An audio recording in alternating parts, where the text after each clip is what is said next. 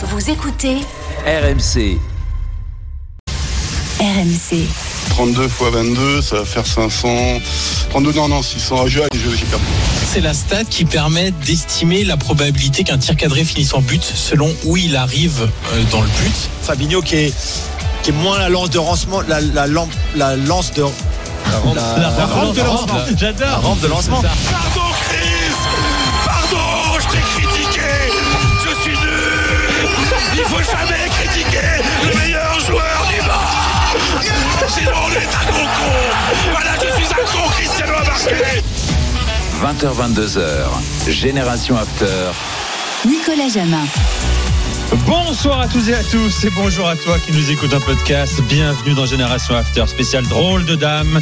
2 heures de foot étranger comme tous les lundis de 20h à 22h. Avec ce soir, une drôle de dame qui a manqué de respect à un ballon d'or mais jamais à Cristiano. Bonsoir Fred Hermel. Hola chicos. Caca. Alors après, une fois j'ai voyagé en avion avec Caca et ça m'a fait tout drôle. Je me sentais un peu péteux. Il n'était pas au courant, on est d'accord ? Bah non. Il ne sait pas, c'est pas arrivé à ses oreilles. Non, heureusement. Avec une drôle de dame à qui personne n'a jamais manqué de respect parce que c'est le frérot de tout le monde. Bonsoir Julien Laurence. Salut Nico, salut à tous. T'as jamais eu de soucis avec un footballeur toi j'imagine, non ? Oh si, j'ai eu des soucis, ouais. Qui ? Jibril Cissé, il a voulu faire la bagarre, Jibril Cissé un jour. Ah, la bagarre. Ouais, à Clairefontaine, ouais. Ah, mais il y a plein de footballeurs en fait. Un article pour le Parisien. C'est le problème pour moi, excuse-moi Fredo, c'est que dans le Parisien, quand je couvrais l'équipe de France pour le Parisien, je faisais les notes des joueurs. Et les joueurs ils disent souvent qu'ils ne regardent pas, qu'ils lisent pas, mais ils lisent beaucoup les notes. Donc on a eu quelques incidents avec mes collègues Harold Marchetti, Dominique Sévrac, Karim Nedjari et tous les autres. Des moments assez savoureux quand les joueurs lisaient leurs notes et après ils n'étaient pas contents, donc venaient un peu demander des explications. T'as fait les notes Fredo aussi ? Mais oui, mais bien sûr, quand j'étais à l'équipe, je faisais les notes, mais c'est ce qui les obsède le plus. Mais enfin, en fait, c'est le souvenir de l'école. T'as une mauvaise note, tu vois, donc mais après moi j'ai eu des trucs, mais et puis je vais pas citer les noms, moi j'ai eu des trucs avec des joueurs, tu disais un truc normal et ils le comprenaient à l'envers quoi, et t'avais bol. T'as mis moins de 5 à Benzema ou pas? Ah oui, bien sûr, Karim là, il s'est jamais plaint d'une note d'ailleurs. Bon, c'est vrai que j'ai toujours été gentil avec lui, mais quand tu méritais une mauvaise note, il l'avait quoi. Avec une drôle de dame qui va trahir son pays, l'Italie, pour rejoindre le pays du Gouda pendant un mois. Bonsoir Ivan Crochet. Bonsoir à toutes et à tous. On nous demande pourquoi les Pays-Bas pour Ivan Crochet. Je vais t'expliquer quand même. Rapidement. Une bonne fois pour toutes. On peut pas vraiment révéler, on peut pas le révéler à la radio aussi. On peut pas le révéler. On sait tous pourquoi. Non, c'est quoi, c'est sentimental, c'est quoi une histoire d'été de colo à Maastricht. Non, Maastricht pour les colos, il y a mieux, je pense. Il y a mieux aux Pays-Bas, je pense. Non, c'est juste que j'ai adoré quand j'étais petit l'Ajax des années 90 qui m'a beaucoup marqué, et étant né à Auxerre, il y a eu beaucoup d'Auxerre-Ajax et souvent des victoires pour la GIA en Coupe d'Europe, et ça m'a toujours marqué. J'ai beaucoup suivi les Pays-Bas, et puis ton prénom peut-être très longtemps, les initiales Johan Cruyff aussi. Ouais, tout simplement. Voilà. Et je remarque que Johan, pour lui les années 90, il était petit. Ça fait mal, un polo. Tu l'apprends pas ce soir.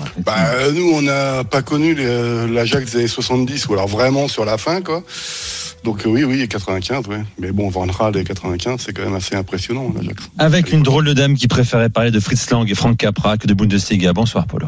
Bonsoir, cher Nico, bonsoir tout le monde. Polo nous envoie chaque lundi des références cinématographiques. Il propose des idées, des angles, et puis à la fin, il y a une référence cinématographique, un titre de film avec un réalisateur. J'aime beaucoup, j'aime bien, écoute. Un jour, il y aura M le maudit peut-être avec Polo.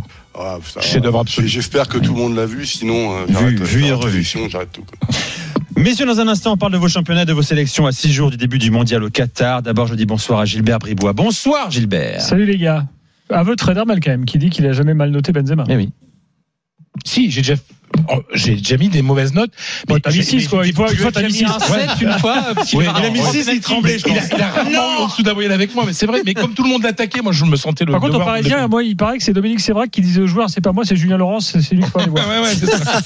C'est très possible ça aussi. Ouais. Tiens voilà. Non. Mais l'une des mythiques. Discussion et engueulade avec Daniel et Jérôme, c'était sur une note que j'avais mis à Benzema après un PSG Real Madrid. Donc le fameux à quelques jours de Noël. Non, ça c'est après. Non, c'est autre chose. On ne revient pas. Ça on peut pas parler de ça. Non, mais c'était un match de huitième de finale. Ah. D'accord. Et justement, je crois que Daniel avait dû dire putain, mais j'ai vu dans l'équipe cette mais qui a pu mettre une note comme ça à Benzema ? Je lui ai dit c'est moi. C'est ce qu'on va faire ce soir à 21h50. Je lirai vos notes. J'appelle les afteriens à noter les drôles de dames ce soir. très bien. Oh là là. On dit ça. Ah, Polo, oui, Polo, c'est vrai. Je plaisante. Non, Polo, c'est les nouvelles méthodes d'éducation. C'est acquis, non acquis, savoir acquis. Allez, qu'y a-t-il au programme à partir de 22h, Gilbert? Ah bah, l'équipe de France, bien sûr, on fera le point sur les infos du jour. Pas mal de changements dans l'effectif de Deschamps. Vous avez suivi ça? Sur quoi? Bah non, t'avais dit Sima quand, toi? Oh, ça, c'est en aparté. C'est ah bon, pour que tu perdes pas le moral. Mais t'avais raison sur quoi, alors? Bien sûr, Marcus. Ah Marcus, oui, Marcus, bah excusez-moi, oui, bah oui. Bah, Florent Gautreau sera là tout à l'heure, hein, évidemment, pour dire tout le bien qu'il pense de Thuram. Et puis, alors, vous savez que quand l'équipe de France arrive à Clairefontaine, il y a toujours un rituel. C'est qu'ils déboulent toujours avec les tenues les plus improbables possibles que vous porterez jamais.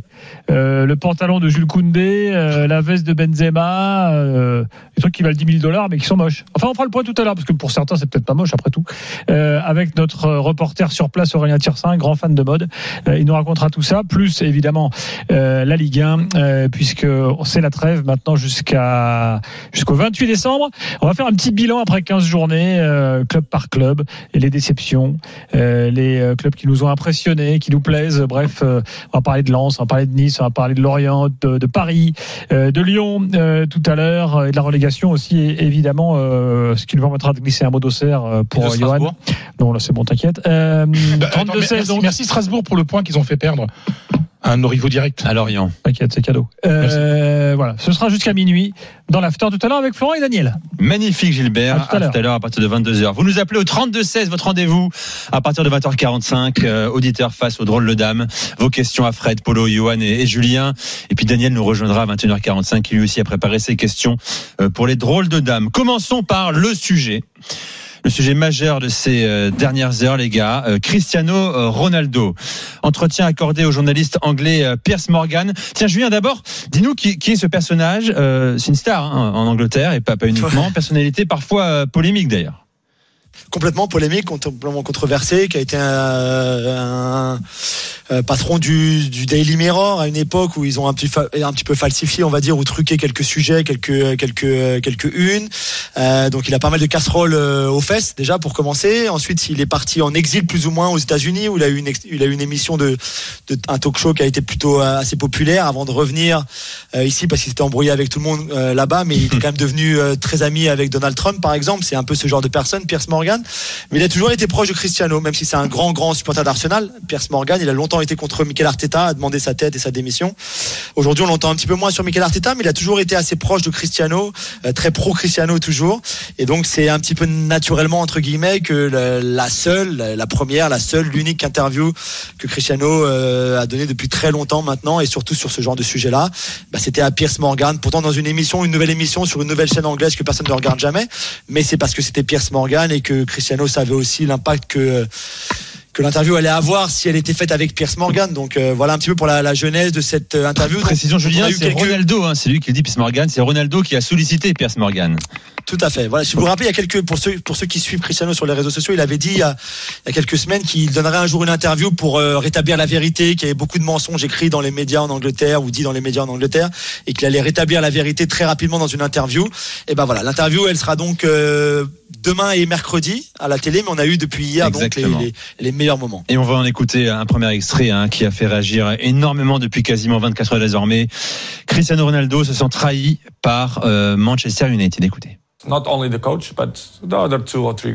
Ils ont essayé de me pousser dehors, pas seulement le coach, mais 2 ou 3 autres personnes parmi le conseil d'administration. Peut-être que je ne devrais pas dire cela, mais les gens devraient entendre la vérité. Je me suis senti trahi, certaines personnes ne veulent pas de moi, et pas seulement cette année, mais l'année dernière aussi. Julien, une question que me souffle à l'instant, Johan. Quelles sont ces 2, 3 autres personnes, autres que Erik ten Hag, que cite plus tard Cristiano Ronaldo? On le sait ou pas?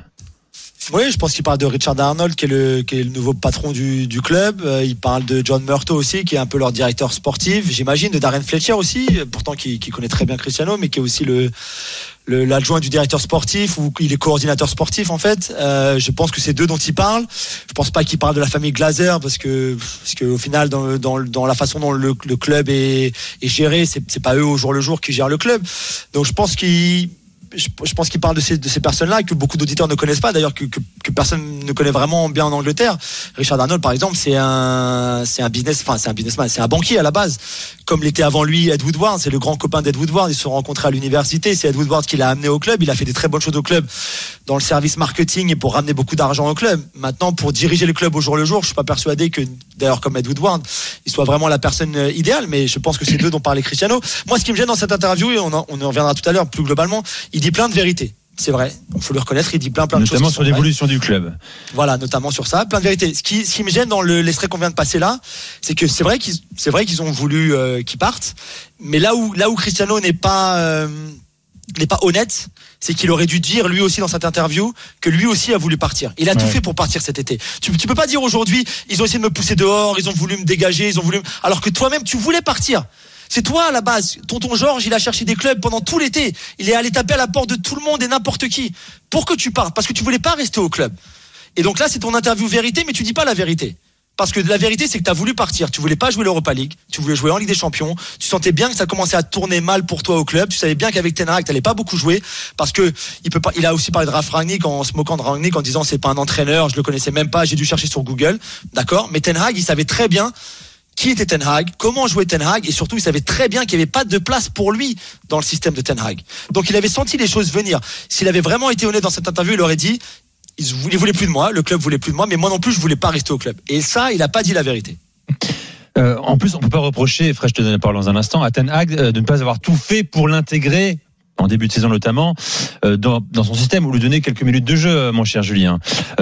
C'était peut-être de façade ce que déclarait Ten Hag, mais est-ce qu'il y a eu une vraie volonté chez l'entraîneur de Manchester United de s'appuyer sur Ronaldo ?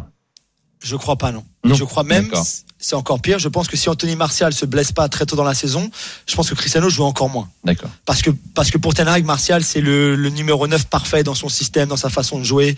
Il l'adore. Il n'a pas eu de chance parce qu'il s'est blessé au mauvais moment, Anto, mais sinon, il l'adore. Et je pense que si Anthony Martial avait été fit pendant toute la saison, Cristiano aurait encore beaucoup moins joué. Mais on l'avait dit, je m'étais fait insulter dans les réseaux par les auditeurs qui aiment Cristiano, mais je comprends très bien qu'il y ait plein de gens qui adorent Cristiano. C'est pas la question ici. Mais Cristiano et le système Ten Hag ne sont pas compatibles. Oui. Ce n'est pas possible. Ça marche pas ensemble. Et pas, en tout cas, pas le Cristiano d'aujourd'hui à 37 ans. C'est plus possible. Donc, bien sûr qu'il l'aurait fait jouer un petit peu par-ci par-là, notamment en Europa League. Mais pour avoir la meilleure version du Manchester United de Ten Hag, il n'y a pas Cristiano dedans.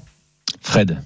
Alors, il faut expliquer deux choses. Tu l'as suivi au quotidien pendant quasiment 10 ans. Oui, et puis j'ai encore des informations privilégiées. Le problème dans la mauvaise influence, la mauvaise évolution de Cristiano Ronaldo, c'est la perte d'influence de Jorge Mendes.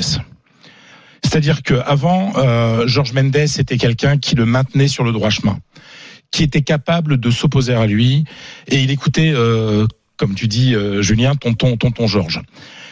Il y a depuis quelques années un nouveau front, en fait. Il y a deux équipes autour de Cristiano Ronaldo. D'un côté, il y a Gestifouté et ses employés, c'est-à-dire Jorge Mendes, qui aime Cristiano comme un fils, qui l'a protégé comme un fils, qui l'a conseillé comme un fils. Et de l'autre côté, il y a des gens comme Ricardo, son ami d'enfance, qui est aussi son secrétaire personnel. Il y a d'autres personnes qui ne sont pas sur la même ligne que Jorge Mendes. C'est-à-dire qu'en gros, vous aviez quelqu'un qui était comme un père, Jorge Mendes, et puis après, maintenant, vous avez les courtisans. Les courtisans qui vont toujours aller dans son sens. Ouais, t'as vu comment il te traite. Jorge Mendes, c'était quelqu'un qui était capable, quand il avait de l'influence, quand il avait beaucoup d'influence sur Cristiano, de dire, là, tu déconnes, il faut pas faire ça, etc. Là. Aujourd'hui, Cristiano Ronaldo écoute plus ceux qui vont dans son sens. Et ça a été une vraie rupture. Ça date d'il y a 2-3 ans. Ça date finalement, c'est le départ du Real Madrid qui change tout. C'est-à-dire que, et d'ailleurs, dans cette interview, si je me trompe pas, mon cher Julien, il dit qu'il a commis une erreur en quittant le Real Madrid. Il le dit. Ça, oui, ce qu'on savait. De toute façon, ça s'est pas bien passé depuis, hein, c'est vrai. Ben mais moi, je me souviens. Pourquoi il quitte le Real, Fred? Tu m'en as parlé tout à l'heure. Pour une raison très simple, parce que Cristiano est quelqu'un qui a besoin d'être aimé et qui a besoin d'avoir des marques d'affection tout le temps. Et comme Messi, l'immense amende fiscale qu'il a dû payer en Espagne a été assumée par le Barça, Cristiano a dit mais moi, l'amende fiscale que j'ai eue, c'était plus de 20 millions d'euros. Il faut que le Real le paye comme Messi avec le Barça. Et le Real a dit mais c'est ton problème, t'as fraudé, t'as une amende, c'est ton problème, quoi. Et lui, il a jamais, il a dit le Barça aime plus Messi, parce que c'est toujours la comparaison, que le Real ne m'aime moi. Et ça a été très mal vécu au club que, je vous rappelle, c'est le soir de la 3e Ligue des Champions de suite. C'est-à-dire, le match se termine. En plus, ce soir-là, Benzema marque, Bale met un doublé, c'est contre Liverpool. Et Cristiano ne marque pas, donc il est furax et il lance, il dit qu'il n'est pas aimé, qu'il va peut-être partir, etc. Et ce soir-là, on ne parle pas de l'exploit extraordinaire qui est pour le Real de gagner une 3e Ligue des Champions de suite, on ne parle que du départ de Cristiano Ronaldo. Et ça, le président Florentino Pérez l'a pas supporté, il dit, ben, tu vas partir, tu pars. Et plein de fois, moi je sais, et de source sûre, que quand Cristiano avait ce genre de sortie, Jorge Mendes était là, il dit, il va encore falloir que je règle le problème. Là, il n'a pas pu le régler. Il n'a pas pu le régler. Et il part à la Juve pour une raison très simple. C'est que, au cours de cette saison-là, il met un retourné extraordinaire à Juventus Stadium. Le public se lève, l'applaudit, et lui vit ça comme, oh, mais je suis aimé ici. Ici, on m'aime. Voilà, ici, on m'aime. Parce qu'il a toujours considéré qu'il n'était pas assez aimé à Madrid. Et donc, il est parti à la Juve pour ça. C'est psychanalytique, tout ça, mon cher. Mais c'est totalement psychanalytique.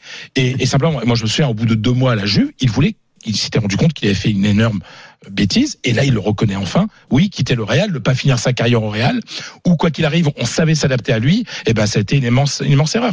Mais je pense aussi, je termine là-dessus, que le Real n'aurait peut-être pas gagné la Ligue des Champions s'il y avait encore eu Cristiano Ronaldo aujourd'hui. Votre avis dans un instant, Polo, et toi Johan, qui l'a couvert également en période Juventus, celle de Cristiano Ronaldo. On va évoquer la suite, son avenir également. Manchester United, a priori, c'est terminé pour lui à United. Où peut-il rebondir également? On va prolonger sur le cas Cristiano Ronaldo avec Julien Laurence, Polo Breitner, Fred Hermel et Johan Crochet. Je vous rappelle, vous pouvez d'ores et déjà appeler au 32-16 pour poser vos questions aux 4 drôles de dames, ces générations after sur RMC. Il est 20h15, à tout de suite. RMC, 20h-22h, Génération After, Nicolas Jamin. Génération After sur RMC, merci d'être avec nous. Il est 20h17, Johan Crochet, Polo Breitner, Fred Hermel, Julien Laurence. Comme tous les lundis soirs, les 4 drôles de dames réunis. On continue sur Cristiano Ronaldo. Interview utilisée, diffusée quand? Dans son intégralité, Julien? Mardi et mercredi, donc demain et après-demain. En feuilleton, évidemment. Forcément, ouais. C'est grosse exclusivité, bien sûr. Les mauvais gens disent que c'est les seuls 90 minutes qu'il aura eu de la saison. C'est très mal. Drôle. C'est pas facile. Mal. Écoute. Ouais, mais c'est bon. Julien, alors, United a communiqué aujourd'hui. Il n'y a rien dans le communiqué. Voilà, c'est laconique. On ne dit pas grand-chose. On ne veut pas souffler sur des braises.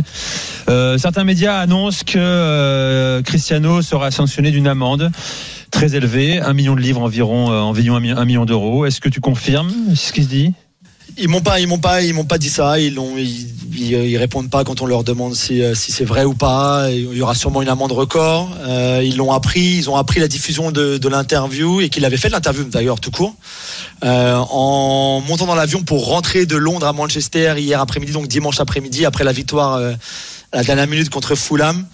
Inscrite, et c'est un peu un clin d'œil du destin finalement, par Alejandro Garnacho, leur jeune prodige argentin, l'ailier, dont l'idole est Cristiano, lui qui a copié son jeu sur celui de Cristiano l'ailier, donc du Cristiano de ses débuts, que lui libère United au moment où Cristiano était donc pas dans le groupe, qu'il était chez lui ou au Portugal, je sais pas où il était, avec cette interview donc qui allait être annoncée, allait être diffusée, donc en tout cas les meilleurs moments.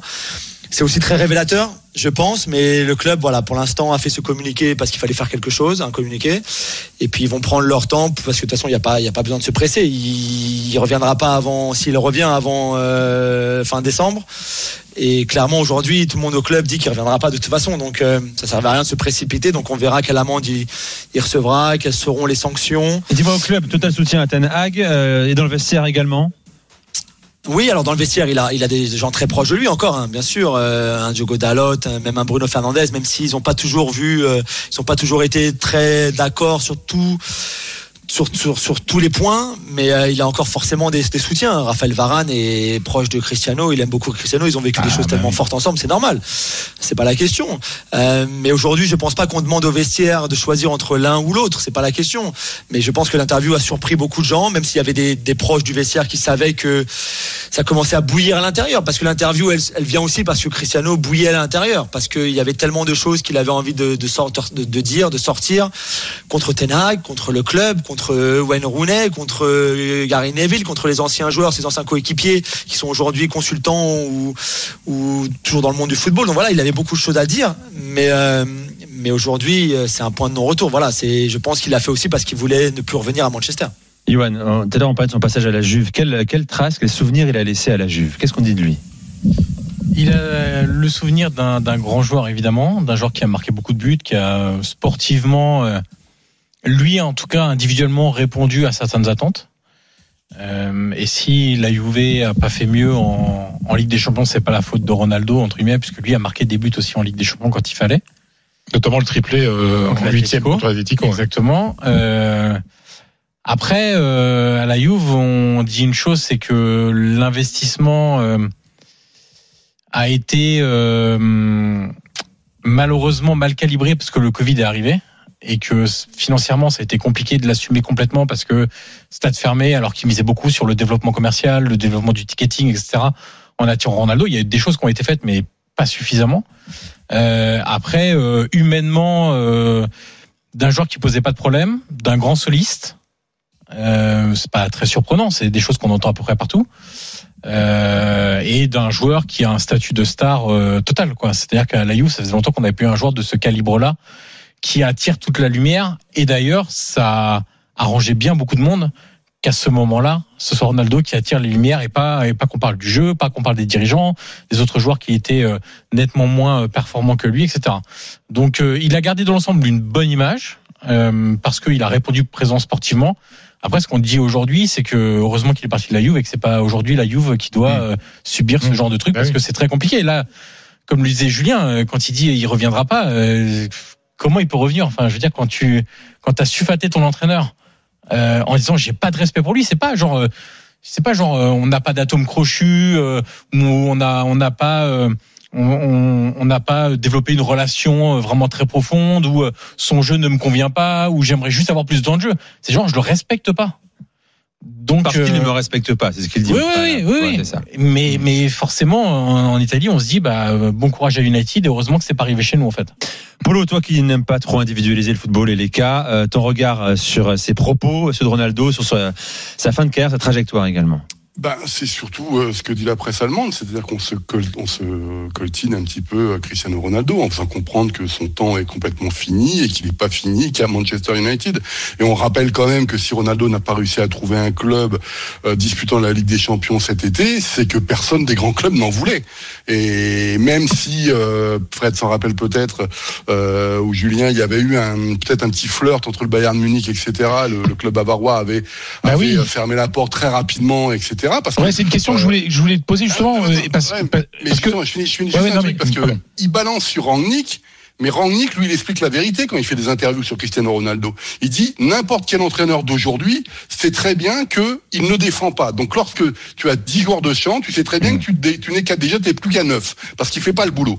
Donc c'est très important. Donc c'est facile, entre guillemets, de dire il marque des buts et ceci et cela. Sauf qu'aujourd'hui, on voit bien l'évolution du football. C'est un travail de plus en plus important, y compris en équipe de France où tout le monde dit que Griezmann n'arrête pas de défendre et c'est pour ça que Didier Deschamps le favorise peut-être par rapport à d'autres joueurs. Donc ça fait partie du truc. L'individualisation du football fait que Cristiano Ronaldo et son égoïsme, parce que ça va ensemble quand même, en fin de carrière, ça devient un petit peu compliqué. Mais c'est comme d'habitude, j'ai envie de dire, les vieilles stars qui veulent pas mourir, quoi. Je sais pas, on parlait de cinéma, on pourrait très bien retrouver des vieux films qui expliquent ce thème-là. Moi c'est ça, Cristiano cinéma Ronaldo. Cinéma ou chanteur, ceux qui font l'éternelle tournée d'adieu, alors qu'ils ne peuvent plus tenir sur scène. Mais Polo simplement, la question que je voulais te poser, parce que je me souviens à l'époque quand Guardiola avait signé au Bayern, à l'époque quand Christian Steifer était le directeur général de la Bundesliga, il y avait une grosse opération de communication en disant voyez, on a un grand qui vient chez nous, etc. À aucun moment en Allemagne on a pensé que récupérer Cristiano Ronaldo ça pouvait être bon pour l'image de la Bundesliga de faire un coup. Par rapport aux moyens financiers, à part le Bayern c'est compliqué les autres de le faire, même le Borussia Dortmund. Alors, il faudrait vraiment qu'ils fassent des efforts conséquents, et c'est des vrais efforts. C'est-à-dire que les joueurs qui sont récupérés en Bundesliga, qui ont il faut vraiment qu'ils fassent des efforts pour venir en ce moment. Je rappelle, il n'y a pas, sauf cas particulier, il n'y a pas de mécène en Allemagne. Donc les clubs, ils génèrent, et on est dans une période post-Covid. Il y a eu pendant, je ne sais pas si tu t'en rappelles Fred, il y a eu pendant un moment un flirt qui à mon avis était plus qu'un flirt entre Messi et le Bayern Munich, parce qu'ils avaient des sponsors communs. Ça, c'est une thématique qu'on développe relativement peu. Mais Ronaldo en Allemagne, évidemment, C'était intéressant. Mais le problème, c'est qu'il a quel âge aujourd'hui 37 ans. Ça devient compliqué. Et puis, son passage à la Juve a été... Je comprends très bien ce que dit Johan, mais il n'a pas été... en gros, c'est pas un modèle allemand, ce qui s'est passé à la Juve. Parce que c'est quand même des papis. Donc, ça commence... Le modèle allemand, il n'aime pas tellement ça. Donc, récupérer plutôt des jeunes avant, qui deviennent des futurs stars après, et que tu réussisses à les vendre, que ce soit en Première Ligue ou dans les grands clubs espagnols, ok. L'effet inverse, les Allemands, ils voient pas ça tellement d'un bon oeil. Donc, et pour quel résultat? Parce que, en fait, ce que dit Johan est très juste. La Juve a évité le cataclysme Ronaldo fin de carrière, et c'est Manchester United qui l'a récupéré. Donc, en fait, on fait la tournée des popotes, mais le problème, il peut faire toutes les interviews qu'il veut, Ronaldo, tout dire qu'il a gagné 5 fois le Ballon d'Or, etc. Mais la réalité du moment, c'est que c'est un égoïste où la carrière est derrière lui. Donc, et on ne sait pas ce qu'il fera après le mondial. Julien, pour finir son avenir, notamment. Vas-y, Julien. Juste pour dire, depuis son retour, donc on se rappelle, il avait flirté longtemps avec Manchester City. Je ne sais pas si ça se serait vraiment fait avec City ou pas, mais ça avait quand même l'air bien parti. Je ne sais pas ce que ça aurait donné avec Guardiola à City. On sait qu'il y a eu une conversation entre Sir Alex et Cristiano où Sir Alex lui a dit tu peux pas aller à City, c'est pas possible. On s'est crié au Ferdinand, qui est très proche de Cristiano, l'a appelé en disant mais tu peux pas aller à City, c'est pas possible. Reviens à United plutôt. Donc il est allé à United. Depuis, et surtout depuis l'arrivée de Ten Hag, c'est quand même le cirque Pinder, hein, c'est quand même du grand n'importe quoi. Refuser de rentrer en jeu, quitter le stade avant la fin du match, quitter le terrain, les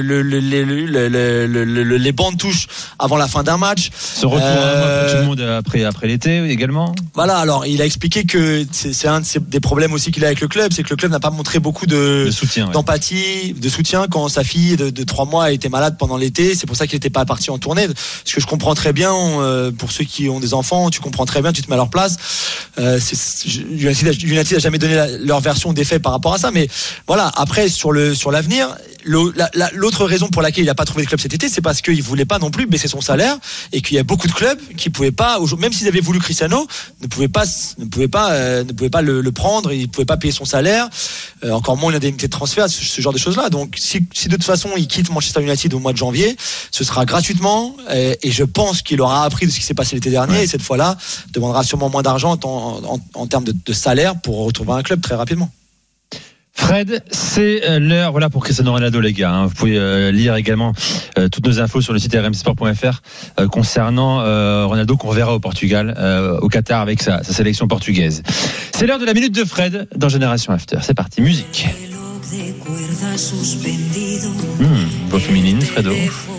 C'est l'enfant prodige de la chanson et de la musique espagnole, Ana Belén, qui était une jeune actrice, enfant prodige, et qui est une chanteuse extraordinaire, et qui chante une chanson magnifique qui s'appelle Derroche. Bref. Qui veut dire Derroche, c'est quand tu gaspilles beaucoup de choses, tu vois là. Donc pourquoi j'ai mis Derroche? Derroche, c'est ce que c'est pris, c'est le nombre de fautes que subit Vinícius Júnior.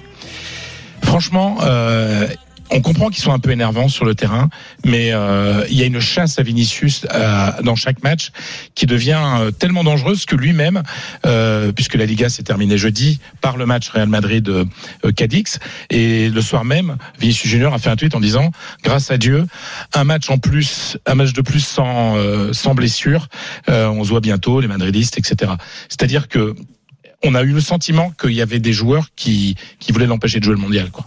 Et il n'a pas été protégé par arbitre. Il y a eu des fautes sur lui qui ont été terribles. Donc il y a un grand débat, et c'est le grand débat qu'on a eu du temps de Messi, qu'on a eu du temps de Ronaldinho, qu'on a eu du temps de Neymar, bien entendu, qu'on a eu aussi du temps de Ronaldo ici, même si physiquement, Cristiano était plus puissant. Mais est-ce que les arbitres protéger, faut-il toujours protéger les artistes, etc.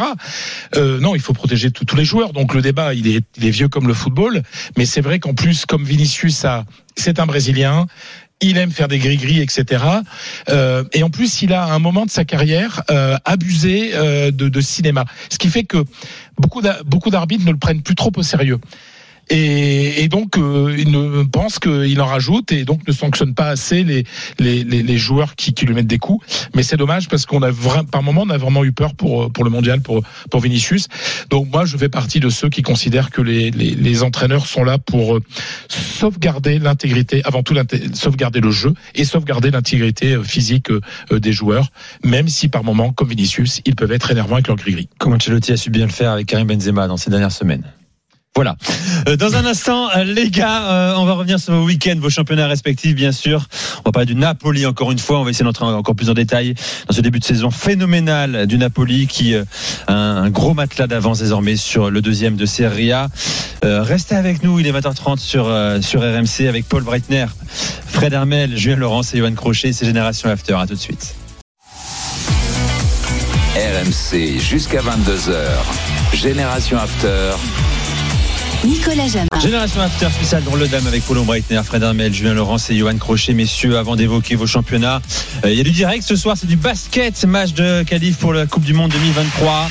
France, Bosnie-Herzégovine. Bonsoir Paul Lafitte. Salut Nico, bonsoir à toutes et à tous. Effectivement, le coup d'envoi donné ici au Palais des Sports de Pau, il y a un petit peu moins de 3 minutes. Et Nico, les premiers points à l'instant de monsieur Victor Wembanyama, la nouvelle coqueluche du basket français qui inscrit donc ses 2 premiers points et qui permet à l'équipe de France de revenir à 2 partout face à la Bosnie. Peut-être que les Bleus vont passer devant sur ce 3e lancer franc puisque le joueur a shooté à 3 points. Finalement, le ballon qui roule sur le cercle. Évidemment, une influence énorme ce soir Nico pour voir la future pépite du basket français qui sera drafté en numéro 1 en NBA la saison prochaine. Il foule donc pour la première fois un parquet français ce soir avec la sélection tricolore. On rappellera également que les Bleus sont en tête de leur groupe de qualification et qu'ils ont quasiment un pied 3/4 au mondial qui se disputera la saison prochaine en Indonésie. Et peut-être un premier 3 points. Oui, le premier 3 points pour Wembanyama et les Bleus qui sont devant, qui mènent 5-2 après 3 petites minutes de jouer dans ce premier carton. À tout à l'heure Paul. Bon, Johan, ça devient écrasant, presque gênant, domination.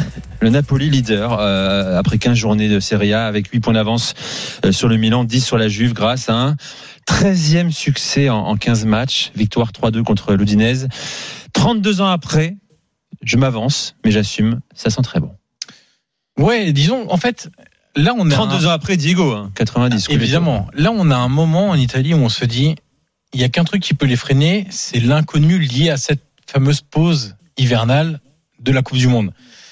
Parce que, évidemment, que Spalletti aurait préféré continuer sur ce même rythme, parce que l'équipe marche vraiment très bien, parce qu'en plus, la qualité de l'effectif lui permet de faire du turnover et donc de pas trop non plus tirer sur les organismes, etc., etc. Donc, tout se passait très bien et on est vraiment sur une espèce de fatalisme en se disant bon, ils sont champions, partons du principe qu'ils vont être champions.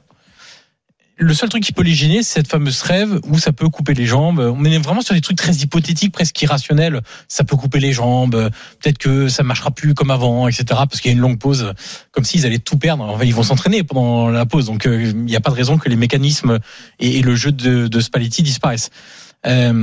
On est en train d'assister à un truc vraiment exceptionnel parce que il y a non seulement le nombre de points qui est très important et le fait que sur 21 matchs de compétition confondue, tu n'en as perdu qu'un, ce qui est quand même déjà en soi assez dingue contre Liverpool au retour où il n'y avait plus rien à jouer. Oui. Mais et encore, Julien se souvient de ce match jusqu'à la 85e, on est parti sur un 0-0 assez équitable entre guillemets qui aurait reflété les 85 premières minutes, pas les 10 dernières. Donc il y a les résultats évidemment et il y a la qualité du jeu et je peine à retrouver ce combo résultat qualité du jeu chez un champion assez récent. Il y a évidemment des champions qui ont eu encore plus de points. La Juve d'Allegri face au Naples de Sarri aura peut-être à la fin de la saison plus de points que ce Naples de Spalletti. Il y a évidemment l'Inter de Mourinho où c'était une machine également, la Roma de Capello en 2001, c'était une machine hyper bien rodée. Il y a eu du Milan d'Ancelotti, on peut citer plein de, mais là on part sur quasiment 100 points. Hein, si exactement, une telle qualité de jeu, c'est exceptionnel. Une telle force offensive, c'est quand même sur les 21 matchs, c'est quand même 2,7 buts en moyenne par match. 2,7 buts en moyenne par match, je vais y arriver. Et puis surtout, j'ai regardé cet après-midi 8 points d'écart au bout de la 15e journée. Ouais. Depuis l'instauration de la victoire à 3 points, donc 94-95, ce n'arrivait qu'une seule fois en Italie. C'était saison 2018-2019, la dernière d'Allegri à la Juve, et le deuxième était Naples. C'est pour vous dire à quel point ils sont en train de réaliser quelque chose d'exceptionnel, parce que sur les 30 dernières années, prenons très large, ce n'arrivait qu'une seule fois qu'au bout de 15 journées, un leader est déjà 8 points d'avance. Et en plus, ce qui est en train de se passer en Italie, c'est que ce début de saison exceptionnel est en train de biaiser toutes les analyses qu'on a de manière générale sur ce qui se passe à l'Inter, ce qui se passe au Milan et dans d'autres clubs. Parce que on dit ah bah l'Inter ils ont perdu un match là, c'est pas normal. Ah bah Milan ils ont perdu un match là, c'est pas normal, c'est pas digne du Milan. En fait, ils sont sur des rythmes de champions des dernières années, ces clubs-là. En fait, c'est juste que l'analyse est totalement biaisée parce qu'ils sont à 8 et 11 points respectivement, Milan et l'Inter, du Napoli. Et donc on dit bah pour le Scudetto c'est mort, donc ils font un mauvais début de saison. En fait non, ils font un début de saison presque normal. Oui. L'Inter un peu plus décevant, on va dire. C'est juste que Naples est tellement intouchable à l'heure actuelle qu'on a l'impression que tous les autres font un mauvais début de saison et qu'ils sont en deçà de leurs objectifs, que ça marche pas bien, qu'ils prennent trop de buts, qu'ils en marquent pas assez. Alors il y a des choses qui sont un peu vraies là-dedans. L'Inter, oui, prend trop de buts à l'extérieur, il y a sans doute du travail à faire là-dessus, etc. Mais juste ne comparons pas par rapport au Napoli, parce que ce que fait le Napoli, c'est du jamais vu en fait. À la fois en termes de résultats et de jeu. Anormal, inattendu. Mais, exactement. Ouais. Est-ce que c'est pas horrible pour eux finalement qu'il y ait cet arrêt de 5-6 semaines? Ah mais totalement. Parce que, enfin, c'est un ça peu comme Lens finalement. Ben non, mais je me suis exactement posé la question ce week-end en disant parce que les dynamiques. Ouais, bien sûr. Ça dure. Allez, on prend. Ouais, bien sûr. Non, mais c'est ça. Et comme je le disais, en plus, tu sentais même pas de fatigue physique comme avec d'autres qui avaient du mal à enchaîner les matchs parce que. Les remplaçants rentrent et marquent. Quand il y a Simonet qui est aligné, bah, il est bon. Quand c'est Osimhen, il est bon. Quand c'est Raspadori, il est bon. Bref, il peut tellement faire rouler son effectif sans gêner la performance, la prestation collective et les résultats que finalement, lui, il était tranquille. Jouer tous les 3 jours, ça lui posait pas de problème à Spalletti, au final. Mais personne n'était vraiment fatigué. Très peu de blessés aussi. Ça compte aussi, mine de rien. Et effectivement, pour eux, c'est un petit peu dur de se dire, voilà, on s'arrête là. Et juste pour revenir un instant sur ce côté anormal qu'on évoque, le Corriere dello Sport, donc qui est le journal de Rome, mais qui s'occupe beaucoup du sud de l'Italie, donc c'est un journal plutôt pro-Roma, pro-Lazio, pro-Napoli, titré dimanche matin, même avec Diego, on n'avait pas ça. Voilà, même avec le Napoli de Diego, on voyait pas ces choses-là, quoi. On n'avait pas une telle. En fait, le terme qui résume le mieux, c'est domination. Ils dominent tous leurs adversaires. Ils les mangent physiquement, ils les mangent techniquement, ils les mangent tactiquement, ils les mangent à la fin du match en termes de résultats, ils les mangent sur la qualité du jeu. Voilà, sur l'envie aussi. Oui, enfin c'est ouais. Moi je trouve ça exceptionnel et très sincèrement, au-delà de toute considération supporterisme, etc., je trouve que ça serait une super nouvelle pour le football italien. J'avais déjà évoqué un lundi soir que le projet Milan l'année dernière avait gagné est un bon indicateur de la marche à suivre pour les autres. Si le Napoli réussit après avoir énormément diminué sa masse salariale, s'être privé de cadre cet été, avoir beaucoup misé sur le scouting pour recruter, etc., ça sera un formidable deuxième modèle pour l'Italie. Et là, il y aurait des clubs qui devraient commencer un petit peu à réfléchir et ne plus se plaindre seulement du manque d'argent. Bon, on verra à la reprise également, et puis on verra en Ligue des Champions face à l'Eintracht Francfort, mon cher Polo, qui attend le Napoli. Voilà. Les gars, dans un instant, les auditeurs face à vous, les drôles de dames, vous nous avez appelés au 32-16, vous allez poser vos questions à Fred, à Polo, à Johan, à Julien. Restez avec nous, vous écoutez RMC, il est 20h43, à tout de suite. RMC, 20h-22h, Génération After. Nicolas Jamin. Merci d'écouter RMC, merci d'écouter Génération After, comme tous les soirs de 20h à 22h. Et le lundi, c'est spécial drôle de dame. Avant de vous écouter au 32-16, les questions au drôle de dame, le direct, le basket, match de qualif pour le mondial 2023, France, Bosnie-Herzégovine, Paul Lafitte. Oui, Nico, la fin du premier quart-temps et 4 points d'avance pour les Bleus qui mènent 17-13 avec déjà 7 points inscrits par Victor Wembanyama. Les Bleus qui sont donc devant à l'issue de ces 10 premières minutes. À tout à l'heure. Messieurs, accueillons Rémi dans Génération After. Bonsoir Rémi. Bonsoir l'équipe. Heureux de t'accueillir sur RMC. Les drôles de dames t'écoutent également. Tu as une question à poser à Polo Breitner. Oui, je voulais revenir sur la nouvelle de la journée concernant l'équipe de France. En écho au forfait de Kimpembe, son remplacement par soit Upamecano, soit Konaté dans le 11 à côté de Varane, donc axial gauche. C'est ça.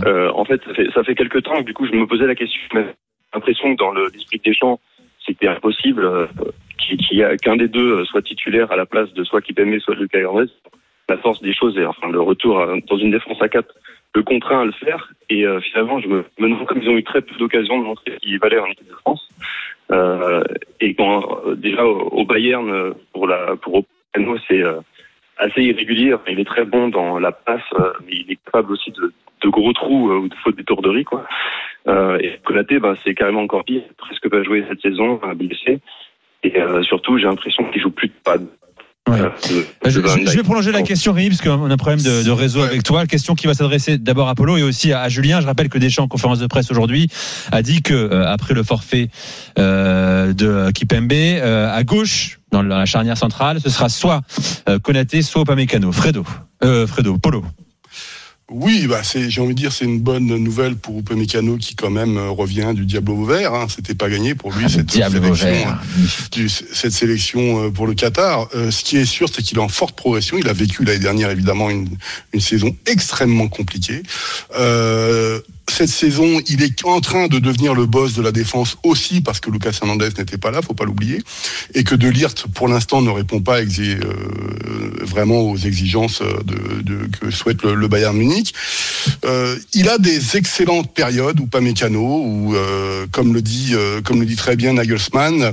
Le problème, c'est qu'on est toujours en train de le juger alors qu'il se retrouve toujours tout seul avec l'attaquant parce que notre système de jeu est à risque, et peut-être qu'avec l'équipe de France, ce sera justement moins risqué. Donc les boulettes ou se poser boulettes qu'on voit qu'il fait parfois avec le Bayern Munich, peut-être qu'il ne le fera pas en équipe de France. L'autre chose, c'est que c'est vrai qu'on loue beaucoup ses passes, l'ouverture de son jeu, etc. Mais n'oublions pas qu'il a failli contre Brême offrir un but à son adversaire directement en voulant passer directement devant Manuel Neuer. Donc tout ça n'est pas complètement réglé. Et puis on parlait de Konaté, je sais pas, mais Konaté ou Upamecano, c'était un peu la charnière centrale de Leipzig, donc pourquoi pas mettre les deux directement pour surprendre tout le monde à la Coupe du Monde. Voilà, une petite passe à Julien. Julien, ton regard sur Konaté qui effectivement joue peu avec Liverpool. Il a peu joué parce qu'il s'est blessé effectivement cette saison, et après, comme disait Rémi, c'est vrai que c'est plus Van Dijk qui joue à gauche et Konaté à droite quand ils jouent tous les deux ensemble, mais il peut jouer à gauche, il est très à l'aise partout de toute façon. Moi je suis complètement je suis pas du tout objectif, mais j'adorais le voir titulaire. Je pense qu'il en a les capacités techniques, physiques, mentales, il y a aucun problème. Je pense qu'il est prêt même à démarrer la Coupe du Monde avec cette équipe là, comme l'est un William Saliba aussi par exemple de l'autre côté, donc il y a aucun problème là-dessus. Je pense que Deschamps les a aussi appelés parce qu'ils savaient très bien qu'ils étaient prêts. C'est cette nouvelle génération qui est prête à tout, et même avec peu de matchs dans les jambes cette saison, il est en pleine forme, il est prêt. Rémi, voilà les réponses de Polo et Julien. Je pense que c'était complet. Hein. Rémi, merci. Tu reviens quand tu veux sur RMC. J'accueille Quentin au 32-16. Salut Quentin. Bonsoir messieurs. Bonsoir, sois bien vu dans Génération After. Question pour Julien. Oui, question pour Julien. Je suis un supporter de Chelsea. Ces derniers temps, j'ai regardé la télé cachée derrière mon canapé. Pour cette deuxième partie de saison, avec la Coupe du Monde, le mercato, tout ça, qu'est-ce que tu penses, quel est selon toi ton avis pour la seconde partie de saison? Pas forcément sur l'année prochaine, hein, la saison prochaine, mais déjà sur la deuxième partie de saison pour Chelsea. Ça m'inquiète, je suis inquiet, je suis désolé de te le dire. J'aurais voulu être un peu plus positif, mais je t'avoue que je suis très inquiet. Il y a eu cette période, tu te rappelles, de 9 ou 10 matchs de suite, toutes compétitions confondues, sans défaite, où on avait parlé de Potter. C'était plutôt bien, c'était un bon début en tout cas. Et puis là, sur les derniers matchs, c'est du grand n'importe quoi. Alors, il a eu des blessures, forcément, ça aide pas, je comprends très bien. Et encore, samedi à Newcastle, où tu perds Loftus-Cheek très tôt, tu perds Azpilicueta à la mi-temps, c'est déjà dans une période compliquée. Alors si en plus t'as d'autres blessures qui viennent s'ajouter aux problèmes que t'as déjà, c'est compliqué.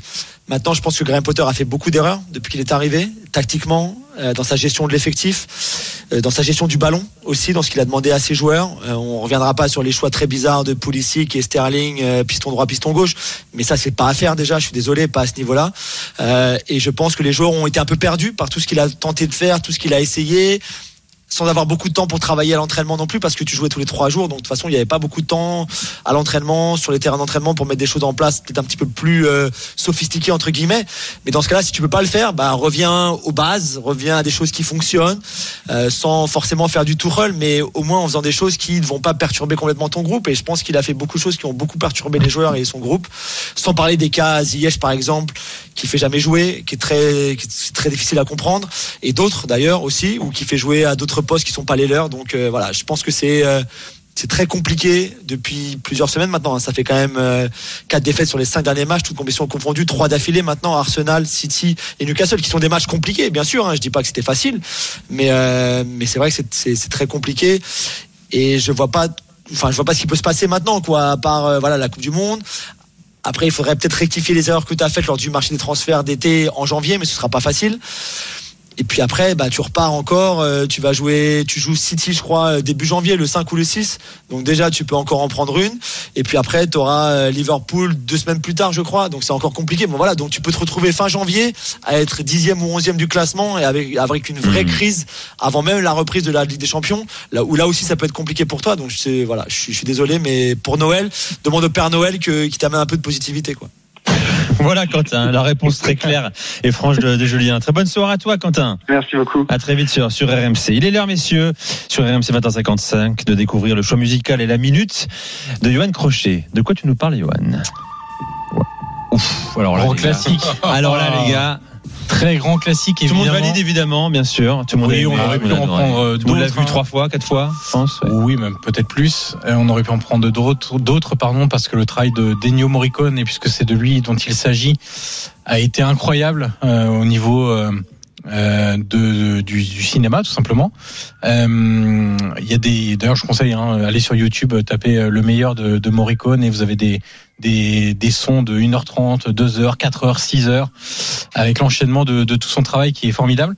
Et j'ai voulu le voir en concert il y a quelques années, c'était 150 € la place. Ah bah, légende, hein. Le maestro. Oui.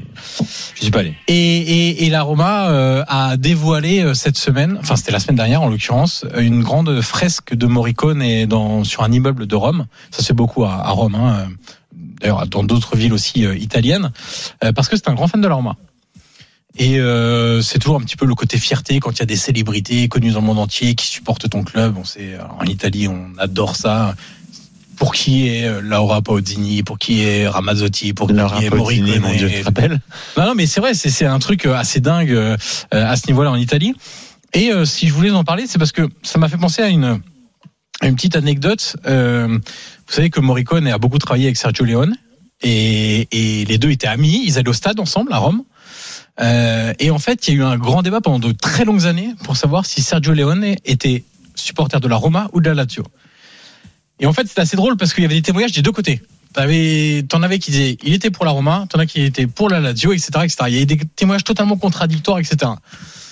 Et chacun revendiquait son petit morceau de Sergio Leone, et parce que évidemment c'est quelqu'un de très connu, réalisateur ô combien connu dans le monde entier. Et puis un jour, la Roma a dévoilé une fresque aussi, mais de Sergio Leone, et sur un immeuble de Rome, magnifique fresque aux couleurs de la Roma aussi. Enfin, voilà, il n'est pas dépeint comme supporter, mais les couleurs rappellent la ville de Rome et le club de la Roma.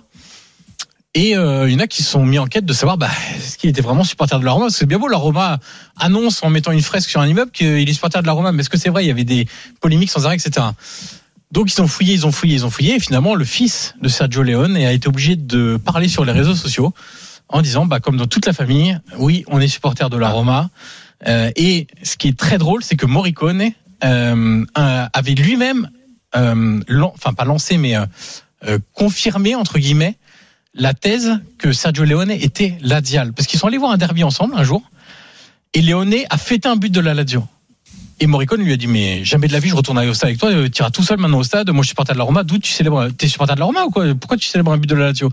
C'est-à-dire que t'es supporter de la Lazio. Et en fait, Morricone a raconté plus tard que Sergio Leone était quelqu'un qui faisait sans arrêt des blagues, et que sauf que lui, pris dans le derby, il a pas compris que c'était une blague.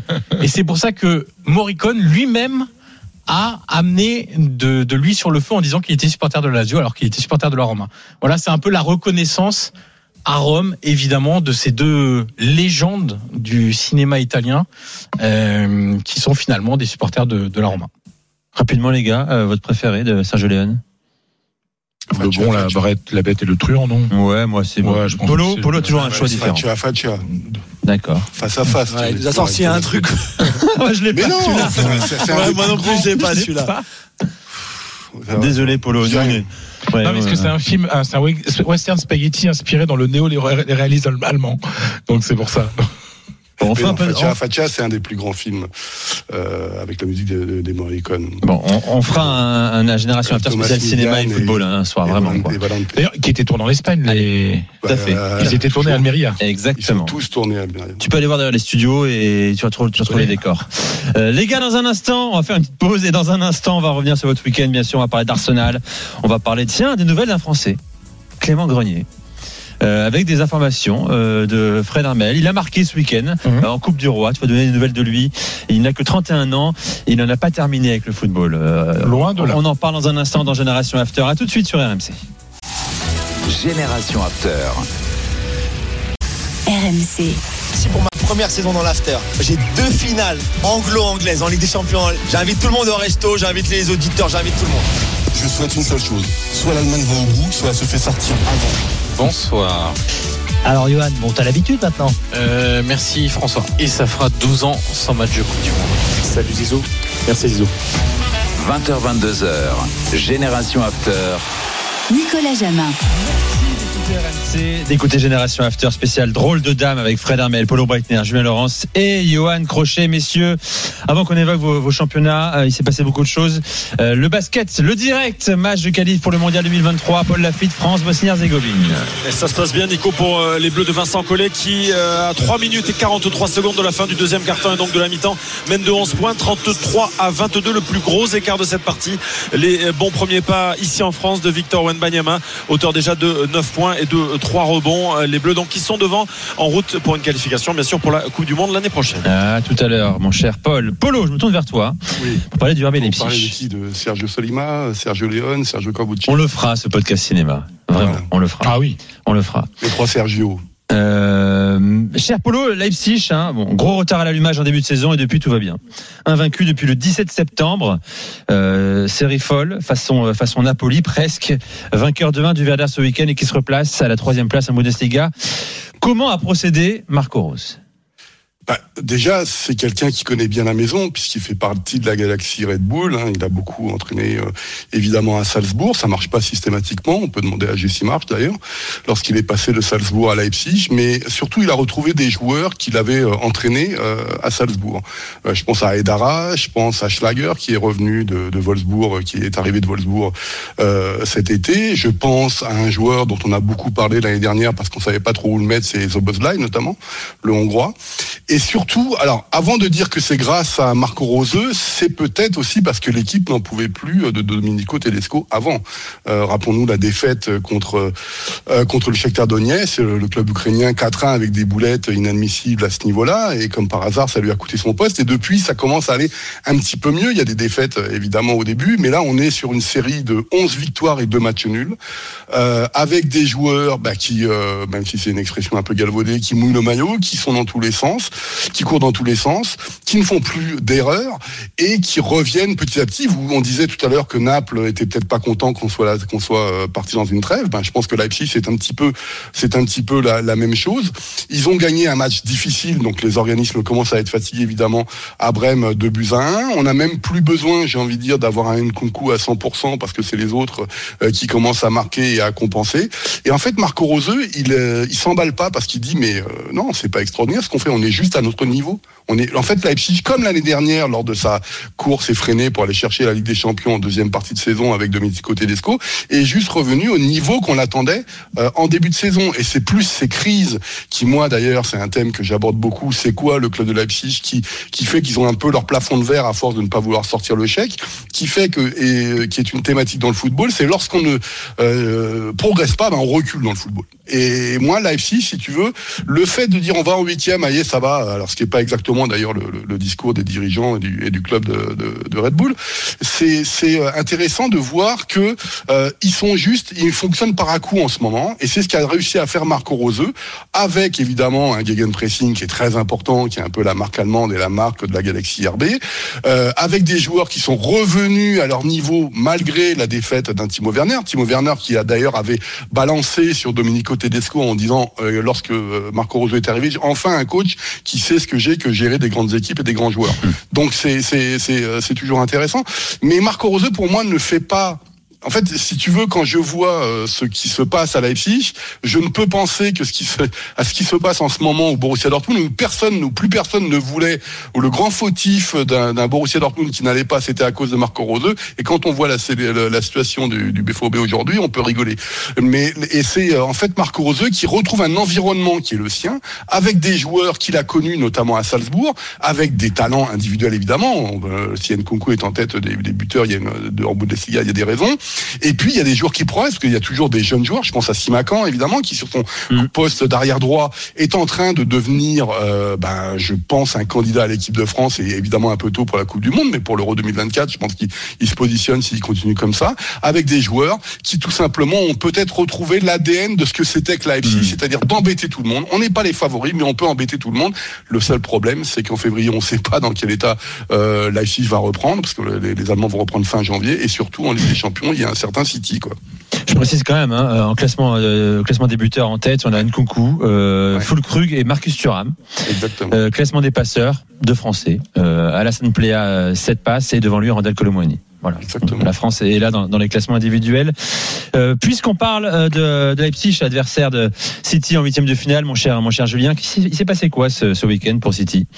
C'est la défaite traditionnelle surprise de la saison, battue par Brentford 2-1. C'est quoi l'histoire? C'est la défaite d'une période où ils ont beaucoup joué. Je pense qu'ils ont été fatigués, ça se voyait. C'était pas le City habituel. Ils ont été énormément gênés par le plan de jeu, la tactique de Brentford, à qui on doit donner beaucoup de crédit pour ce qu'ils ont fait. Thomas Frank qui fait vraiment du super travail, même s'ils ont des hauts et des bas dans une saison, mais c'est un peu normal. Mais ils avaient tellement bien préparé cette rencontre. Ils ont joué notamment pour éviter le pressing adverse de City. Et le contre-pressing aussi d'ailleurs, ils ont joué long sur Ivan Toney, qui est vraiment un joueur fantastique, et que le Sylvain Ripoll anglais l'ait pas pris pour la Coupe du Monde, j'ai du mal à comprendre, mais bon, tant pis. Mais il a fait masterclass, outre les 2 buts qu'il marque et le but vainqueur à la 97e minute en contre, mais une masterclass de comment utiliser le jouet long, de conserver le ballon d'eau, but, enfin tout ça, c'était fantastique. Ils ont très bien défendu aussi, ils ont beaucoup défendu, hein, ils ont eu que 25% du ballon, mais ils ont su très bien défendre, et sans laisser d'espace ni à Haaland ni à De Bruyne. Ils ont fait un gros travail sur De Bruyne d'agressivité, de pression pour ne pas le laisser jouer finalement, ce qui est facile à dire mais pas facile à faire. Et pour Haaland, c'est le match où il a eu le pire expected goals de la saison, 0,03. Il a plus créé finalement, qui était à la conclusion de mouvement pour lui marquer, donc c'est assez rare, c'est très rare cette saison. Donc vraiment chapeau à Brentford. Et pour City, je pense pas qu'il faut s'alarmer outre mesure, mais c'est vrai qu'ils ont paru fatigués, que les changements de Pep n'ont pas fonctionné, et surtout qu'ils ont fait face à une équipe à qui tout réussissait, quoi. Donc tu dirais qu'il y a une retenue. C'est une question qu'on se pose également, les gars, à quelques jours du mondial. Est-ce que vous la sentez chez vous, toi, Fred? Tu l'as ressenti? Mais moi je l'ai déjà expliqué il y a une quinzaine de jours, une retenue très claire chez plein de joueurs. Oui, c'est clair. Tu le sens, sur la dernière journée, je le sens. Mais il y a des contre-cas particuliers, comme Mats Hummels, qui lui n'a pas été sélectionné, a complètement une prestation dramatique à Mönchengladbach. Alors, le mec, il a quand même 33 ans, il est champion du monde et tout. Mais très clairement, sur certains matchs, tu sens que les joueurs, d'ailleurs, on les sortait en gros à l'heure de jeu, parce que mais bon.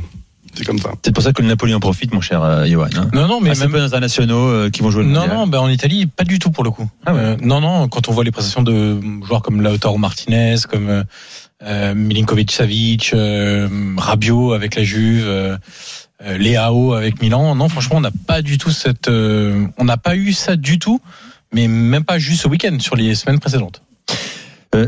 Fred, pas de Liga ce week-end pour toi, c'était en milieu de semaine dernière. En revanche, il y a eu la Coupe du Roi. Tiens, question subsidiaire, on aime vraiment la Coupe du Roi en Espagne, c'est un événement national autant qu'en France. Ça a perdu de son éclat, mais il faut quand même reconnaître que la réforme qui a été il y a 2-3 ans, que la fédération a changé les matchs, c'est-à-dire qu'on a il y a moins de clubs qui participent, et en fait c'est surtout jusqu'en quart de finale, c'est un match unique chez le plus. Donc il y a des surprises. D'ailleurs, on a vu Cadix qui a été le dernier division 3, qui a été éliminé. Mais c'est vrai que cette formule marche un petit peu mieux, parce qu'il y a quelques années, c'était vraiment il y a que les gros qui passaient, parce que avec match aller, match retour, voilà. L'économie du petit poussé en Espagne comme chez nous, c'est relayé. Voilà, oui, c'est relayé, et c'est vrai que alors à l'époque, j'ai souvent dit du mal de Mourinho, mais Mourinho à un moment, la coupe était plus rien du tout, comme c'était le seul tournoi qu'il pensait pouvoir gagner face au Barça, il avait joué à fond, et donc le Barça de Guardiola avait joué à fond, et ça avait donné truc. Et d'ailleurs, le premier titre de Mourinho, c'est une coupe du roi face au Barça, et en finale. Donc voilà. Donc c'est une compétition, on va dire, qui est un peu suivie, mais qui a un peu plus d'éclat depuis quelques temps. Et donc, on a appris des nouvelles ce week-end, pour ceux qui pensaient qu'il était porté disparu, de Clément Grenier, qui joue à Majorque. Qui joue à Majorque, qui a marqué la victoire 6-0 sur la pelouse du club sportif Autol. Alors, Autol, c'est dans la Rioja, c'est là où on fait le très bon vin. C'est des opticiens, non? Oui, c'est pas mal. Et c'est un club de préférence régionale. Ouais, donc c'est équivalent de la 5e division. D'accord. Mais, alors, j'ai parlé à Clément tout à l'heure au téléphone et... Ah, tu l'as eu? Oui, tu l'as eu. D'ailleurs, il viendra nous voir au mois de janvier. Hein, super, on il est bienvenu, ami d'after. Voilà, et quand on aura un peu plus de temps pour aller en plus en longueur sur son aventure à Majorque. Donc il est content à Majorque, il était content de jouer parce qu'il a perdu un petit peu de temps de jeu. Parce que Javier Aguirre, grand entraîneur, hein, El Basco tel qu'on l'appelle, a changé son système il y a quelques semaines et il a perdu sa place. Parce que maintenant, c'est quand on se plaint de Simeone, on est dans du 5-4-1. Le système de Majorque, donc, et là Clément Grenier a moins d'opportunités de jouer, sauf en week-end, ce week-end en coupe. Donc Clément Grenier est content, il apprend plein de choses, il découvre un championnat. Après, lui-même le reconnaît, vivre à Majorque, c'est pas horrible. Et puis ses enfants parlent espagnol, etc.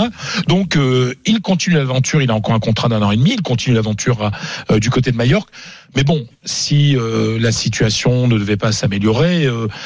C'est un joueur qui peut être ouvert à d'autres aventures, quoi. Mais il est très heureux là-bas et il parle beaucoup avec Aguirre, qui est un grand entraîneur d'expérience, qui sait expliquer aux joueurs pourquoi il ne joue pas. Mais voilà, on donne des nouvelles de Clément Grenier, qu'on embrasse puisqu'il nous écoute. Il nous écoute. Oui, il nous écoute, bien entendu. Il sera un excellent consultant. Il parle très bien de football et puis il nous a promis de venir au mois de janvier, donc on l'invitera avec grand plaisir. Qui restera quoi qu'il arrive à jamais dans la légende de Majorque, parce qu'il a marqué le but du maintien la saison dernière. Mais Majorque, alors le truc aussi, c'est qu'on peut pas critiquer Aguirre, puisque Majorque est 10e ex-aequo avec Valence. Très bien. Donc, pour une équipe avec un faible budget, c'est quand même très très bien ce début de saison. Dans un instant, des nouvelles d'Adrien Rabiot, le chouchou d'Allegri. Voilà. C'est ainsi qu'on va en parler dans un instant avec toi, Johan. On parlera d'Arsenal également. Champion d'automne, oui, mais attention, Julien nous dira pourquoi. C'est pas forcément une grande nouvelle pour les Gunners. Restez avec nous, c'est Génération After sur RMC. Il est 21h15, à tout de suite. RMC, 20h-22h, Génération After. Nicolas Jamin. Génération After RMC, 21h17. Paulo Breitner, Fred Armel, Julien Laurence et Johan Crochet, comme tous les soirs. Et le lundi soir, c'est drôle de dame. Le basket, c'est la mi-temps entre l'équipe de France et la Bosnie-Herzégovine. Paul Laffitte. La mi-temps, effectivement, à Pau avec un avantage de 13 points pour l'équipe de France, 40-27, avec un déjà extraordinaire Victor Wembanyama, auteur de 14 points et de 2 rebonds. Les Bleus, on le disait Nico, déjà dans la présentation, en route pour une qualification pour la Coupe du Monde qui aura lieu notamment en Indonésie et au Japon, ce sera l'année prochaine. Donc tout va bien pour les tricolores qui mènent 40-27, le retour des vestiaires, messieurs, dans un petit peu moins de 10 minutes. Voilà, tout à l'heure, Wembanyama, 2m21 les gars, je ne sais pas si vous êtes passé à côté du phénomène, on va en bouffer pendant 15 ans, on n'a jamais vu ça en France. Votre joueur le plus grand. Même en NBA, si vous écoutez un peu ce qui se dit aujourd'hui, vous écoutez LeBron. Ah oui, LeBron dit que c'est un extraterrestre. Ouais, c'est ça. J'ai entendu aussi Davis. C'est incroyable. Julien, tu voulais dire quelque chose? Non, même eux, ils sont pas prêts. Même eux, Yanis Antetokounmpo aujourd'hui en parlait encore et disait qu'il sait très bien qu'il y aura des gros problèmes quand Victor arrivera en NBA. On n'a jamais vu ça. Je me tourne vers toi, Johan. Je le disais, Adrien Rabiot, c'est une excellente nouvelle pour Deschamps qui va en faire un homme de base dans son milieu de terrain. Je parle d'Adrien Rabiot, il n'a pas trop le choix, mais la bonne nouvelle, c'est qu'il est en forme. Peut-être dans la meilleure période, on en débattait il y a quelques semaines, je n'étais pas forcément d'accord avec moi, je crois qu'on peut le dire maintenant. Là, c'est dans sa meilleure période à la Juve, encore passeur décisif, homme central dans le système d'Allegri. Ouais, et on va dire du bien de Massimiliano Allegri. Ouf, ça n'est pas coutume. Les gars, Polo fait record. Il va trouver une musique. Non, mais c'est vrai que on peut pas. C'est victoire à la suite, quand même, non? On peut pas. Oui, déjà. Et oui, c'est ça. Troisième de Serie A. Mais on peut pas lui reprocher de pas avoir insisté et d'avoir eu le courage de continuer à aligner Rabiot, même quand les supporters n'en voulaient plus, le sifflet quand il était remplacé en cours de match, qu'il se faisait insulter, etc. sur les réseaux sociaux. On peut pas enlever à Allegri qu'il a eu le courage de continuer à l'aligner, de compter sur lui. Allegri, depuis qu'il est revenu à la Juve, il compte beaucoup sur Rabiot. Je me souviens de sa première conférence de presse de retour, on lui a parlé de Rabiot et il a une phrase qu'on a souvent utilisée avec Rabiot, c'est que lui-même ne se rend pas compte des qualités qu'il a et jusqu'où il peut aller et jusqu'où il devrait aller en fait. C'est même pas où il peut aller, c'est où il devrait aller. Toujours la question qu'on s'est posée même au PSG à l'époque. Exactement. Hein. Et en fait, Allegri, par exemple, disait moi je comprends pas que Rabiot ne marque quasiment jamais. C'est pas possible. Un mec qui se projette aussi bien, qui a une belle frappe de balle, qu'il ne marque jamais, c'est pas possible. Alors là, maintenant, ça va mieux, puisqu'il est à 5 buts et 2 passes décisives sur les 11 derniers matchs. Donc, effectivement, il y a aussi une question de confiance. On sait que Allegri l'a protégé, l'a chouchouté, l'a parfois piqué, parce que c'est un peu le bâton et la carotte avec Adrien. Et... parce que c'est un mec qui a tout, en fait. Oui, mais parce que le physique, le volume de jeu, la technique, la frappe de balle, le jeu aérien également. C'est incompréhensible qu'il n'ait pas réussi encore à exploser définitivement. Alors incompréhensible, sauf si on se penche sur des choses un peu moins techniques ou tactico-techniques, mais honnêtement, même dans l'évolution actuelle du football, c'est un milieu de terrain mais qui a vraiment toutes les qualités, quoi. Et en plus, quand il se projette, pour le rattraper, pour le bouger, pour les duels à l'épaule, etc., il faut vraiment le prendre, quoi. Oui, donc oui.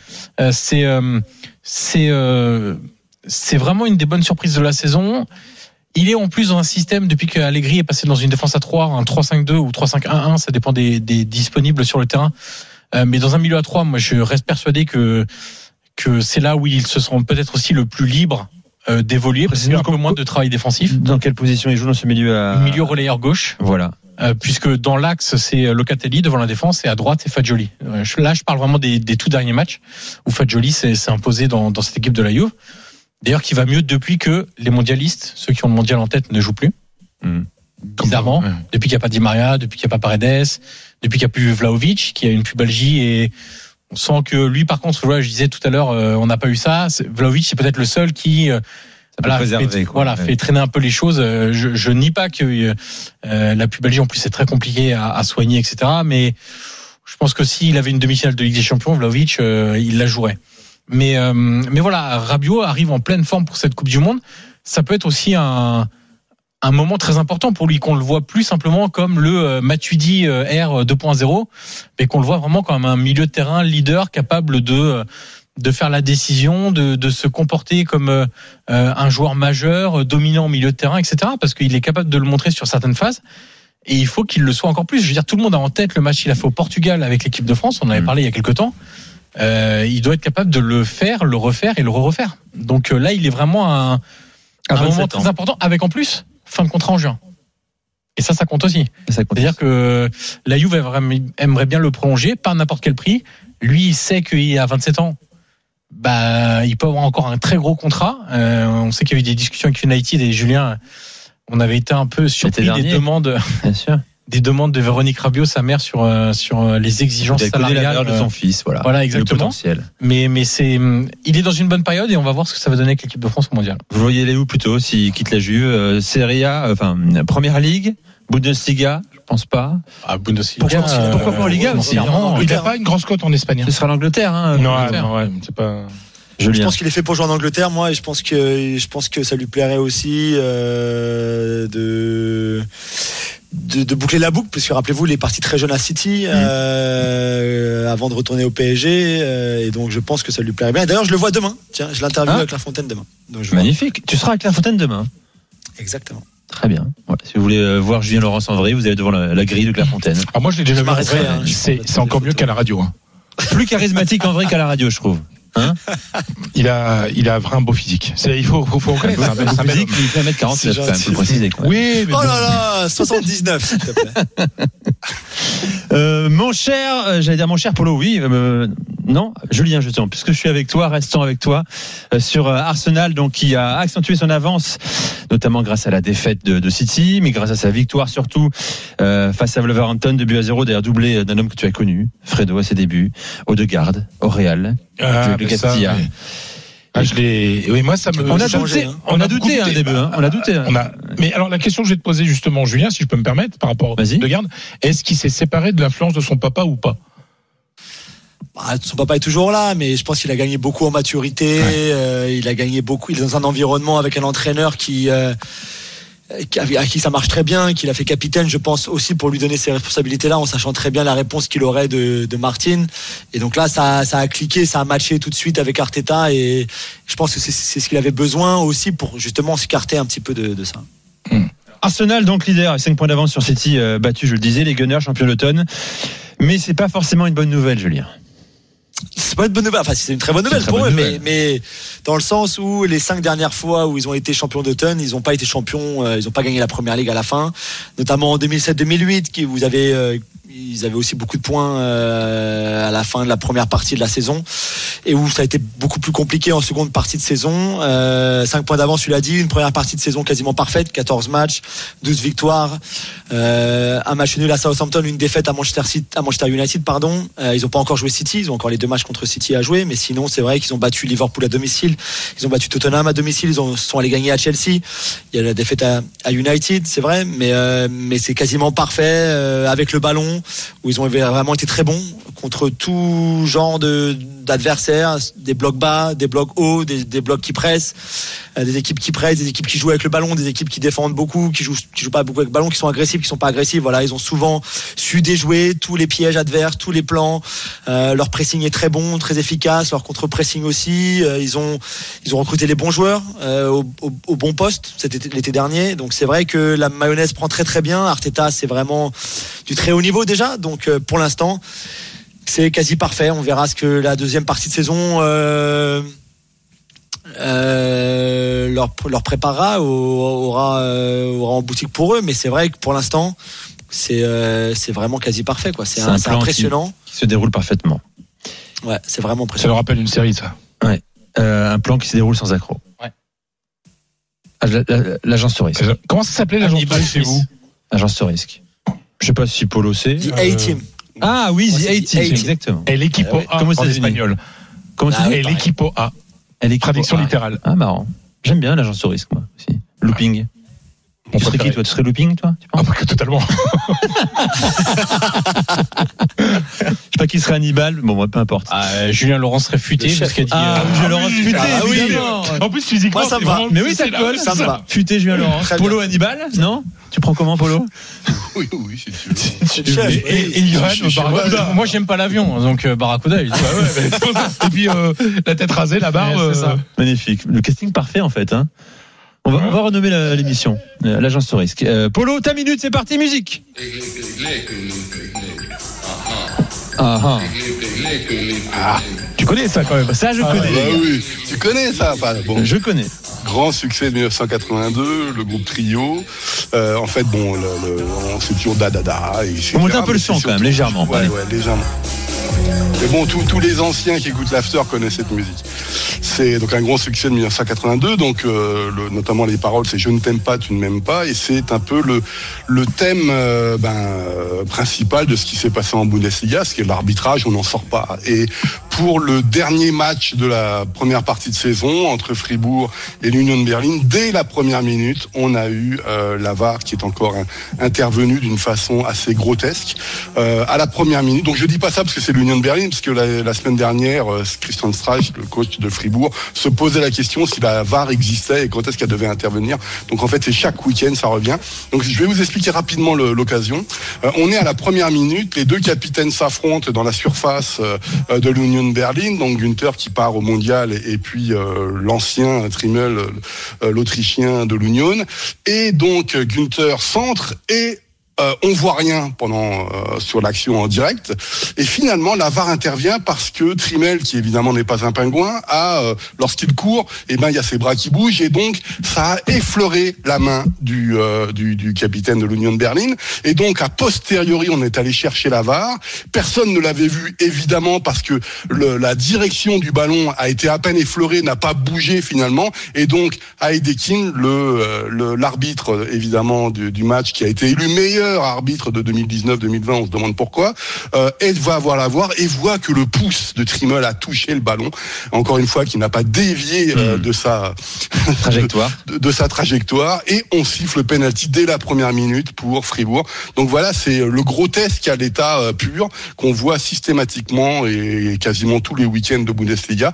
C'est à tel point que les arbitres, que le patron des arbitres a décidé qu'il allait avoir des vraies réflexions, à nouveau des workshops comme on dit maintenant, pour savoir ce qu'on allait faire avec cet outil, parce que ça devient assez pendable. Des workshops avec la task force, un Bundesliga, voilà, peut-être, pour un brainstorming. Les gars, pause dans un instant, une demi-heure consacrée à la Coupe du Monde, c'est dans 6 jours, le coup d'envoi du Mondial au Qatar, vous allez nous parler des ambitions et des espoirs de vos sélections. Tiens, préparez également, quel est le le joueur qui va se révéler chez vous, aux yeux du monde, dans votre sélection, les gars. On en parle dans un instant. Les Pays-Bas, l'Espagne, l'Allemagne et l'Angleterre, bien sûr. À tout de suite sur RMC. RMC jusqu'à 22h. Génération After. Nicolas Jamin. Génération After avec Fred Hermel, Julien Laurent, Ivan Crochet et Polo Breitner, les gars. Coupe du Monde à présent. Il y a beaucoup de questions sur le studio. Polo, pour toi.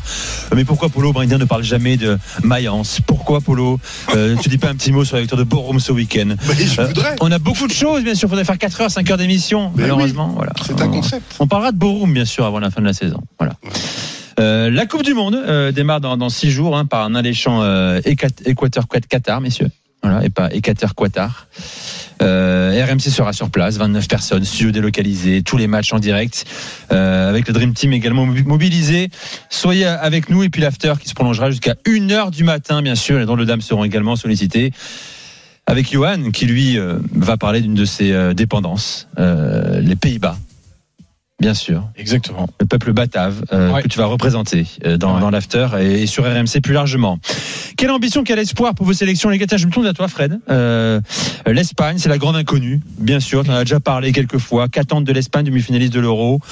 Qu'attendre de Luis Enrique? Toi, tu es un peu désabusé, fataliste. Qu'est-ce que tu attends de cette Espagne? Moi, j'attends rien. J'attends rien parce que ça devrait passer le groupe.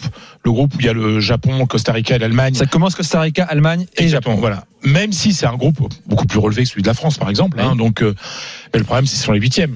C'est a priori, c'est la Belgique ou la Croatie. Donc, ça veut dire que ça va être très très compliqué pour l'Espagne. C'est une équipe qui, je citais l'autre jour à l'antenne, mais je vais le citer de nouveau parce que je trouve que c'est le meilleur résumé qu'on puisse faire de cette liste des 26 de Luis Enrique. C'est Luis Villarejo, qui est un grand journaliste espagnol, directeur des sports de l'agence EFE, qui disait l'autre jour, la sélection du Brésil, c'est Neymar. La sélection de l'Argentine, c'est Messi. La sélection de la France, c'est Mbappé. La sélection de la Croatie, c'est Modric. Et la sélection de l'Espagne, c'est Luis Enrique. Ça veut. Pourquoi pas? Non, mais moi je ne connais pas d'entraîneurs qui ont gagné une Coupe du Monde. Ce sont les joueurs qui font, enfin, de sélectionneurs. On ne se souvient pas d'un sélectionneur dans une Coupe du Monde.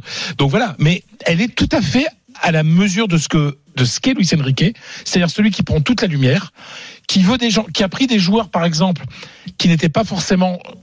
On prend par exemple Hugo Guillamon de Valence. Ouais, surprise. N'importe qui, un autre sélectionneur n'aurait peut-être pas pris Hugo Guillamon, mais ça veut dire qu'il y a des gens qui doivent tant à Luis Enrique qui vont se défoncer pour lui. Ça va être une sélection de l'énergie parce qu'il y a moins de talent qu'avant. C'est une sélection moyenne au niveau du talent, sans star. Il n'a pas pris par exemple Ramos alors qu'il est titulaire dans un grand club comme le PSG parce qu'il veut pas de tête qui dépasse, parce qu'il veut être le patron et que tout le monde va dire oui chef, quoi. Et c'est comme ça. Et en Espagne, on dit que c'est une liste d'obéissance et d'intensité. Des joueurs qui vont obéir au doigt, presque docile à l'entraîneur, mais pas docile sur le terrain parce qu'il y a une grosse intensité. Après, ils vont presser très haut devant. Et en compte, ça va être compliqué parce que c'est vrai que la défense, ça fait un peu peur. C'est quoi alors la charnière, un peu Torres, Eric Garcia, Eric Laporte. Non, mais ça sera Laporte et pas Torres a priori. Mais bon, Luis Enrique, le problème c'est que la grande différence entre cette sélection et celle qui a tout gagné, c'est qu'on est incapable, et même Luis Enrique aujourd'hui, de dire qu'elle va être le 11 type. Voilà, parce qu'il fait toujours plein d'essais. Est-ce que Morata, qui est le seul vrai numéro 9 convoqué, sera là à chaque match? Est-ce qu'il va jouer avec... On ne sait pas avec Luis Enrique. Donc ça sera une surprise. Voilà, c'est comme le melon. Vous savez, le melon, on l'ouvre, on ne sait jamais s'il est bon ou il n'est pas bon. Et là, on va voir. Mais non, mais c'est une expression espagnole, tu vois. Voilà, parce qu'on aime beaucoup manger du melon en Espagne. Et le melon, on ne sait pas toujours. Voilà, quand on va l'ouvrir. C'est une mauvaise surprise avec la pastèque. La pastèque, ouais, c'est le melon. Bah, tu vois, en France, en Espagne, c'est le melon.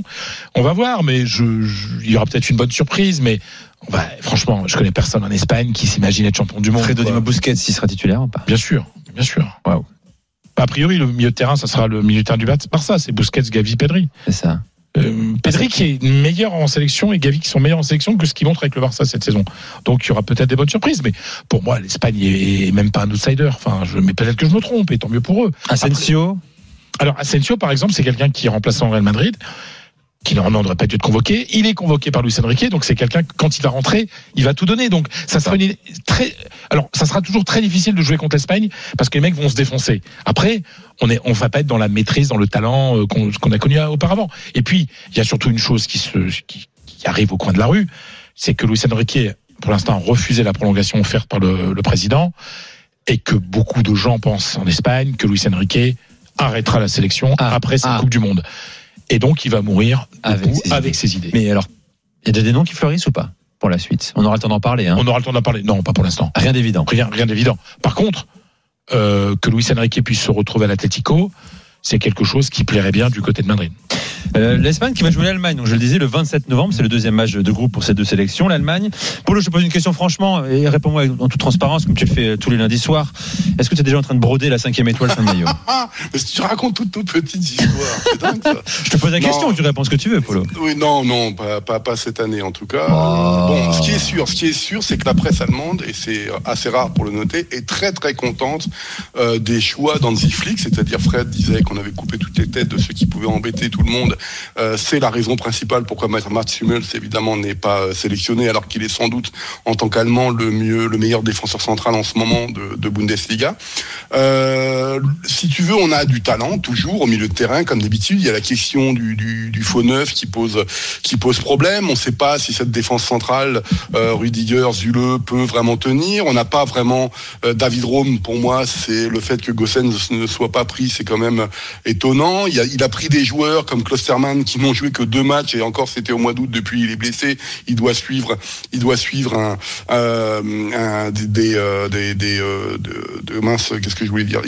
un timing particulier pour y arriver. On sait, en plus il n'est même pas titulaire, donc on sait même pas pourquoi on l'a emmené.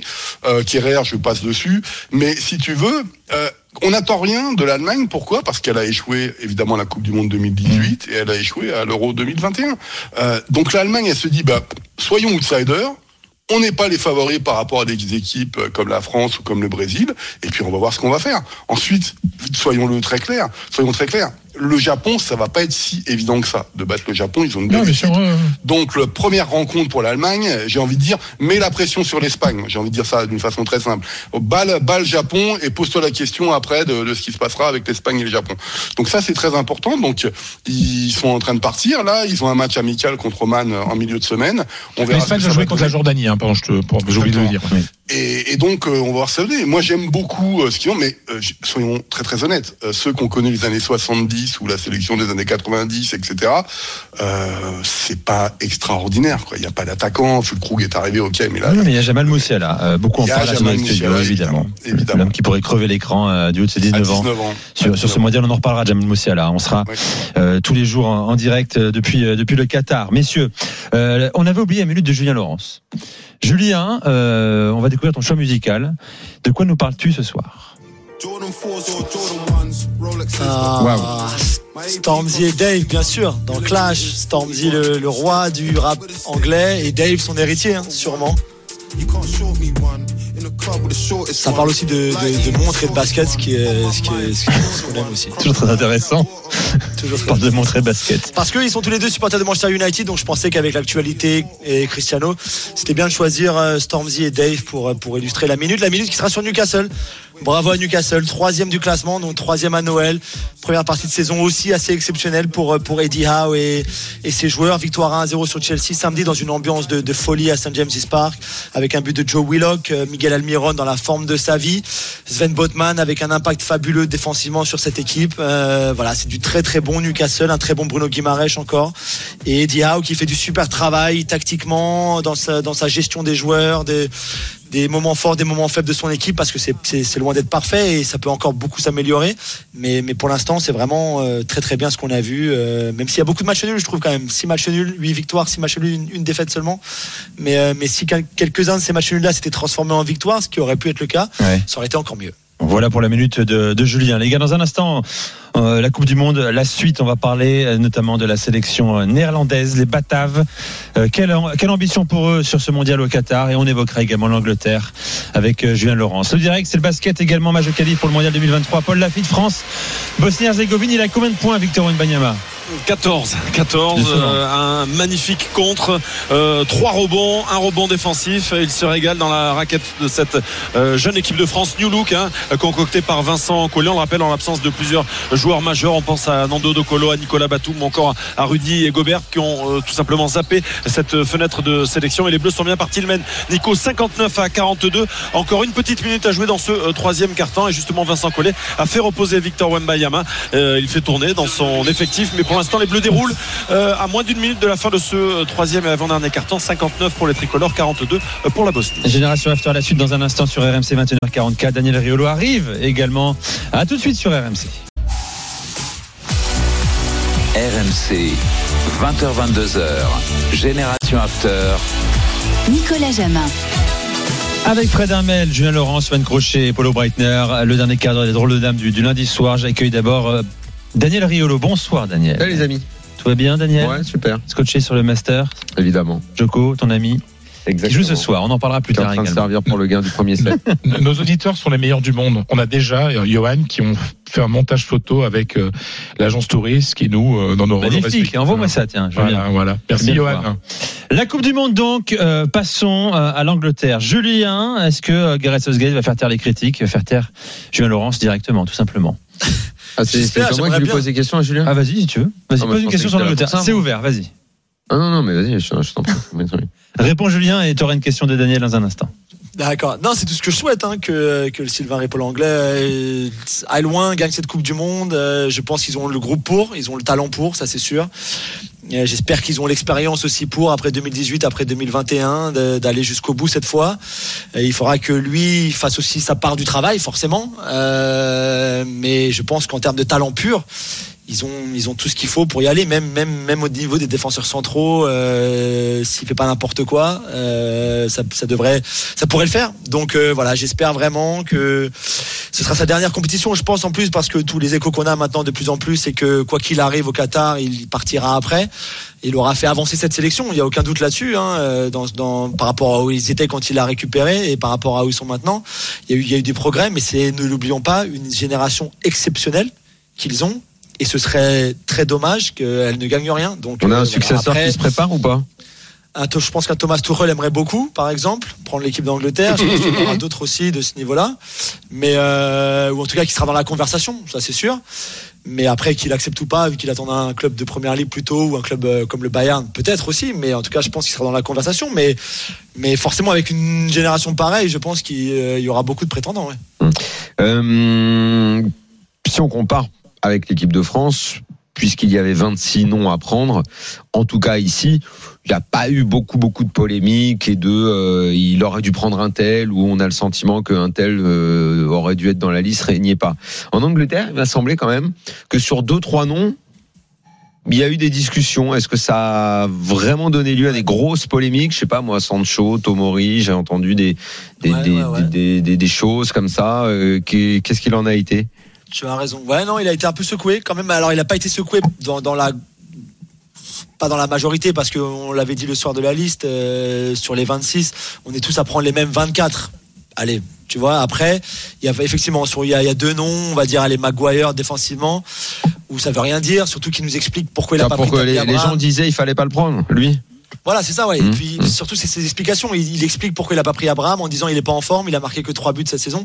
C'est vrai, mais tu peux pas aller prendre un Harry Maguire qui joue plus, donc lui il peut pas être en forme. Si Tammy est pas en forme, Maguire il est encore moins en forme. Et Calvin Phillips a joué 50 minutes depuis le début de la saison, donc si Tammy est pas en forme, Calvin Phillips il est encore moins en forme que Tammy Abraham aussi. Donc il y avait visiblement une justification pour certains, puis pas pour d'autres. Il y avait un critère pour certains, pas pour d'autres. Voilà, je sais pas, moi j'aurais pris Tony, on en a parlé tout à l'heure, sa masterclass contre City samedi, il a prouvé par exemple, et pas Callum Wilson. Il a choisi Wilson, il a choisi Maguire, il fait aussi confiance, il est un peu comme Deschamps, il fait aussi confiance aux joueurs qui sont avec lui depuis longtemps, il a cette relation très loyale avec pas mal de ses joueurs, donc ce que je peux comprendre. Mais aujourd'hui, on peut pas me dire que Maguire est meilleur que Tomori ou que Smalling et que Callum Wilson est meilleur que Ivan Toney par exemple. Donc voilà, il y a des choses qui sont effectivement, il a été un peu critiqué. Ouais. Vas-y, ouais. Daniel. Fred, même chose pour toi. Là aussi, alors qu'il y a 26 noms, j'ai eu l'impression qu'on s'est demandé pourquoi certains mecs n'y étaient pas. Alors peut-être c'est des conneries entendues d'ici, mais mecs comme De Gea, Fabian Ruiz qui est au PSG, qui nous semble être un très bon milieu de terrain. Qui a d'autres encore? Il y a Thiago Alcantara. Ah, évidemment. Ah, Thiago, bien sûr. C'est par lui qu'en fait je voulais commencer, mais je vais. Ben oui, voilà. Bien sûr. Donc, et même Ramos. Ça paraît. Ramos, Daniel, je ne sais pas, je m'aurais plus étonné. Mais bon, Thiago Alcantara en 1 et les autres après, ça me semble quand même dingue, non? Je l'ai un peu expliqué avant ton arrivée, mais ce sont, en fait, Luis Enrique, c'est sa sélection à lui et il prend des mecs à lui. C'est tout. Donc il faut être dans le moule. Voilà, des mecs dociles.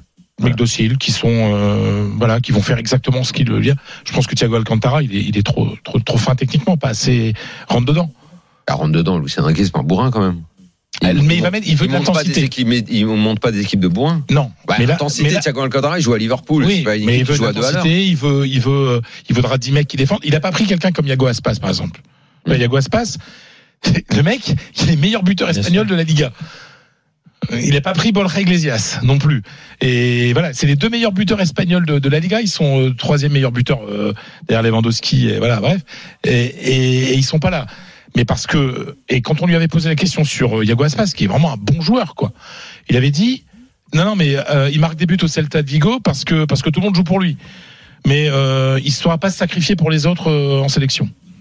Voilà, c'est une façon de voir et c'est pourquoi il y a très peu d'enthousiasme derrière cette sélection. Voilà pourquoi il y a toute une partie du pays qui ne supporte pas l'Espagne qui ne va pas appuyer l'Espagne parce que c'est Luis Enrique. Donc, il est très clivant. Excusez-moi, mais où est-ce qu'il y a de l'enthousiasme là entre toi qui nous dit ça en France, les gens qui disent il y a pas de milieu de terrain, Daniel, part, machin. Ça on verra dans quelques jours. Et puis Polo, mais alors là Polo, j'étais en train de venir quand je l'ai entendu. C'est pas possible, il doit avoir le cœur brisé. L'Allemagne qui ne fait plus peur, ça veut dire quoi en fait? L'Allemagne, ça fait peur. On est dans un monde libéral. C'est Polo qui le dit. Attention, les gars. Par nature, ça fait peur. Et là, tu nous vends une équipe de jeunes garçons. C'est un peu ça l'Allemagne depuis Joachim Löw. Faut pas l'oublier. Le monde libéral est passé par là. Excuse-moi, mais là maintenant, c'est Hansi Flick. Hansi Flick, tu l'as vu. Hansi Flick, c'était l'assistant de Joachim Löw pendant des années. Il a fait exactement la même politique, c'est-à-dire de virer le seul mec qui l'ouvrait dans les médias, qui est Mats Hummels. Donc c'est assez simple. Ça ne veut pas dire évidemment que les Allemands ne sont pas ambitieux. Et là, je parle. Sur la théorie des bobos de Berlin, les potes de Nico Jamin. On est un peu là, un peu beaucoup. Même. Le prince de Wurtemberg. Mais par contre, il y a des bonnes nouvelles. C'est-à-dire que personne ne voyait un Jamal Musiala éclater de cette façon aussi rapidement. Au point d'être titulaire. Au point des titulaires, c'est-à-dire que la question, enfin on en parle depuis le début de la saison, quand est-ce qu'il va remplacer Thomas Müller aussi bien en équipe nationale qu'au Bayern, elle est de plus en plus prégnante, parce que ce qu'il fait encore ce week-end à Gelsenkirchen, sa talonnade pour le but de Gnabry, en talent pur, il n'y a pas grand-chose en Europe qui peut faire pareil.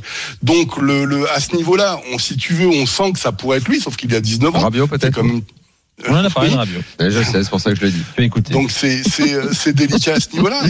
C'est une sélection, même si Hansi Flick s'en défend, parce que lui, il va absolument réussir une belle Coupe du Monde. Quand tu as 4 joueurs de 20 ans maximum, bah très bien, tu as un focus pour l'Euro 2024 à domicile, c'est évident.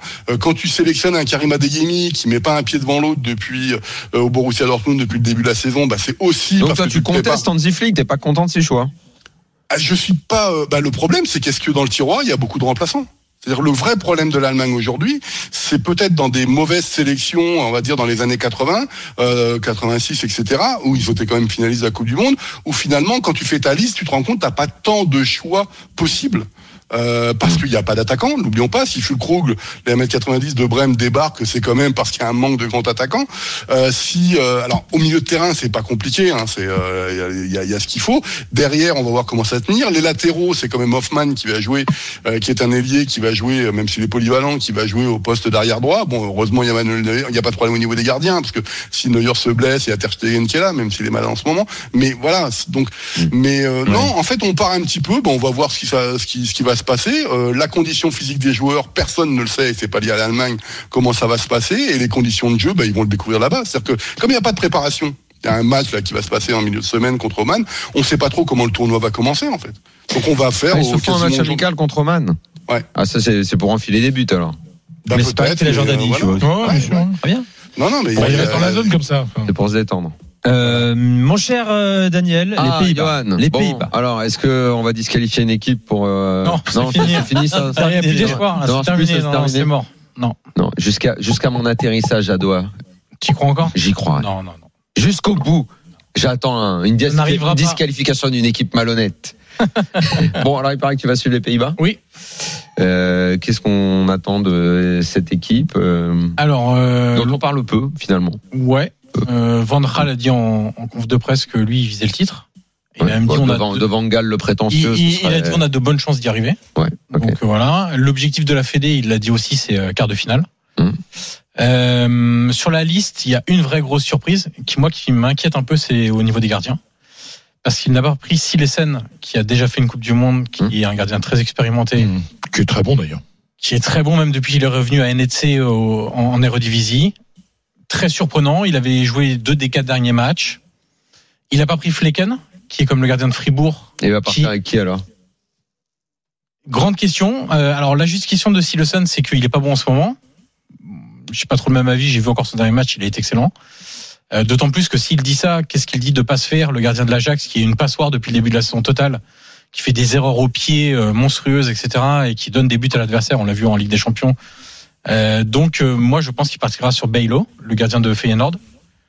Jeune gardien, qui a été souvent vu comme l'un des plus prometteurs en Europe, mais qui, moi, je trouve, a du mal à passer le cut. C'est-à-dire que moi, j'ai l'impression que c'est le même gardien depuis 4 ans. On partira sans doute sur lui devant Passefer parce que l'autre gardien c'est Noppert, le gardien de Heerenveen. J'ai parlé à l'entraîneur. On n'est pas sur des vedettes là quand même. Non. Et j'ai parlé en plus à l'entraîneur. Il m'a dit c'est un mec ultra positif et on sent que c'est pour ça qu'il l'a pris quoi. C'est le mec qui va c'est le meilleur gardien depuis le début de la saison en Eredivisie, le gardien de Heerenveen, mais c'est pas un top quoi. Donc moi le poste de gardien m'inquiète vraiment. Après dans toutes les autres lignes franchement il y a du lourd Van Dijk, Ake, De Ligt, De Vrij en défense, enfin peu importe, Blind, Dumfries, Frenkie de Jong. Dumfries on ne sait pas encore, il est sorti blessé et par contre Depay ne jouera pas le premier match. Ça on le sait déjà. Contre Sénégal. Ouais, exactement. Pourquoi ? Blessé, passé, remis, pas en forme pour jouer un match titulaire dès le premier match. Parce que oui, il joue lundi, les Pays-Bas. Lundi prochain contre le Sénégal. Il y aura l'Équateur après, et puis le Qatar pour terminer, les gars. Alors, on nous pose des questions. Vous parlez des sélections. Votre favori, on nous demande ça sur Direct Studio. Qui va gagner la Coupe du Monde ? Très simple. Aucune idée. Les Pays-Bas. Spontanément ? Aucune idée. Polo ? L'Angleterre. La Suisse. L'Angleterre, la Suisse. La bonne vanne. L'Angleterre, comme à chaque fois, ouais. Le gimmick. Les Anglais restent sur une finale et une demi-finale. Ouais, ça fait pas de titre, ça. Hein. Certes méprisé, mais ils restent quand même sur. Et une Coupe du Monde volée. Ouais. Voilà, on finira là-dessus. La définition de l'arbitrage à la maison. Mon chapeau, on finira là-dessus. Merci les gars. À très vite dans Génération After. Le basket, le match de qualif pour le mondial. France, Bosnie-Herzégovine, Paul Lafitte. 78-50 plus 28 pour les hommes de Vincent Collet. Il reste un petit peu plus de 4 minutes et 20 secondes à jouer dans ce dernier quart-temps avec Victor Wembanyama qui vient de claquer un superbe panier à la périphérie. 19 points au total donc pour le joueur des Mets de Vincent Collet. Justement, il se régale et il capte un superbe rebond défensif. Les Bleus en route, Nico, pour une qualification pour le mondial. Ce sera fait dans un petit peu moins de 4 minutes. Reste avec nous, RMC l'After. Gilbert Brisbois arrive, Daniel Riolo également, dès 22h jusqu'à minuit, comme tous les soirs. Bonne soirée à tous. Génération After.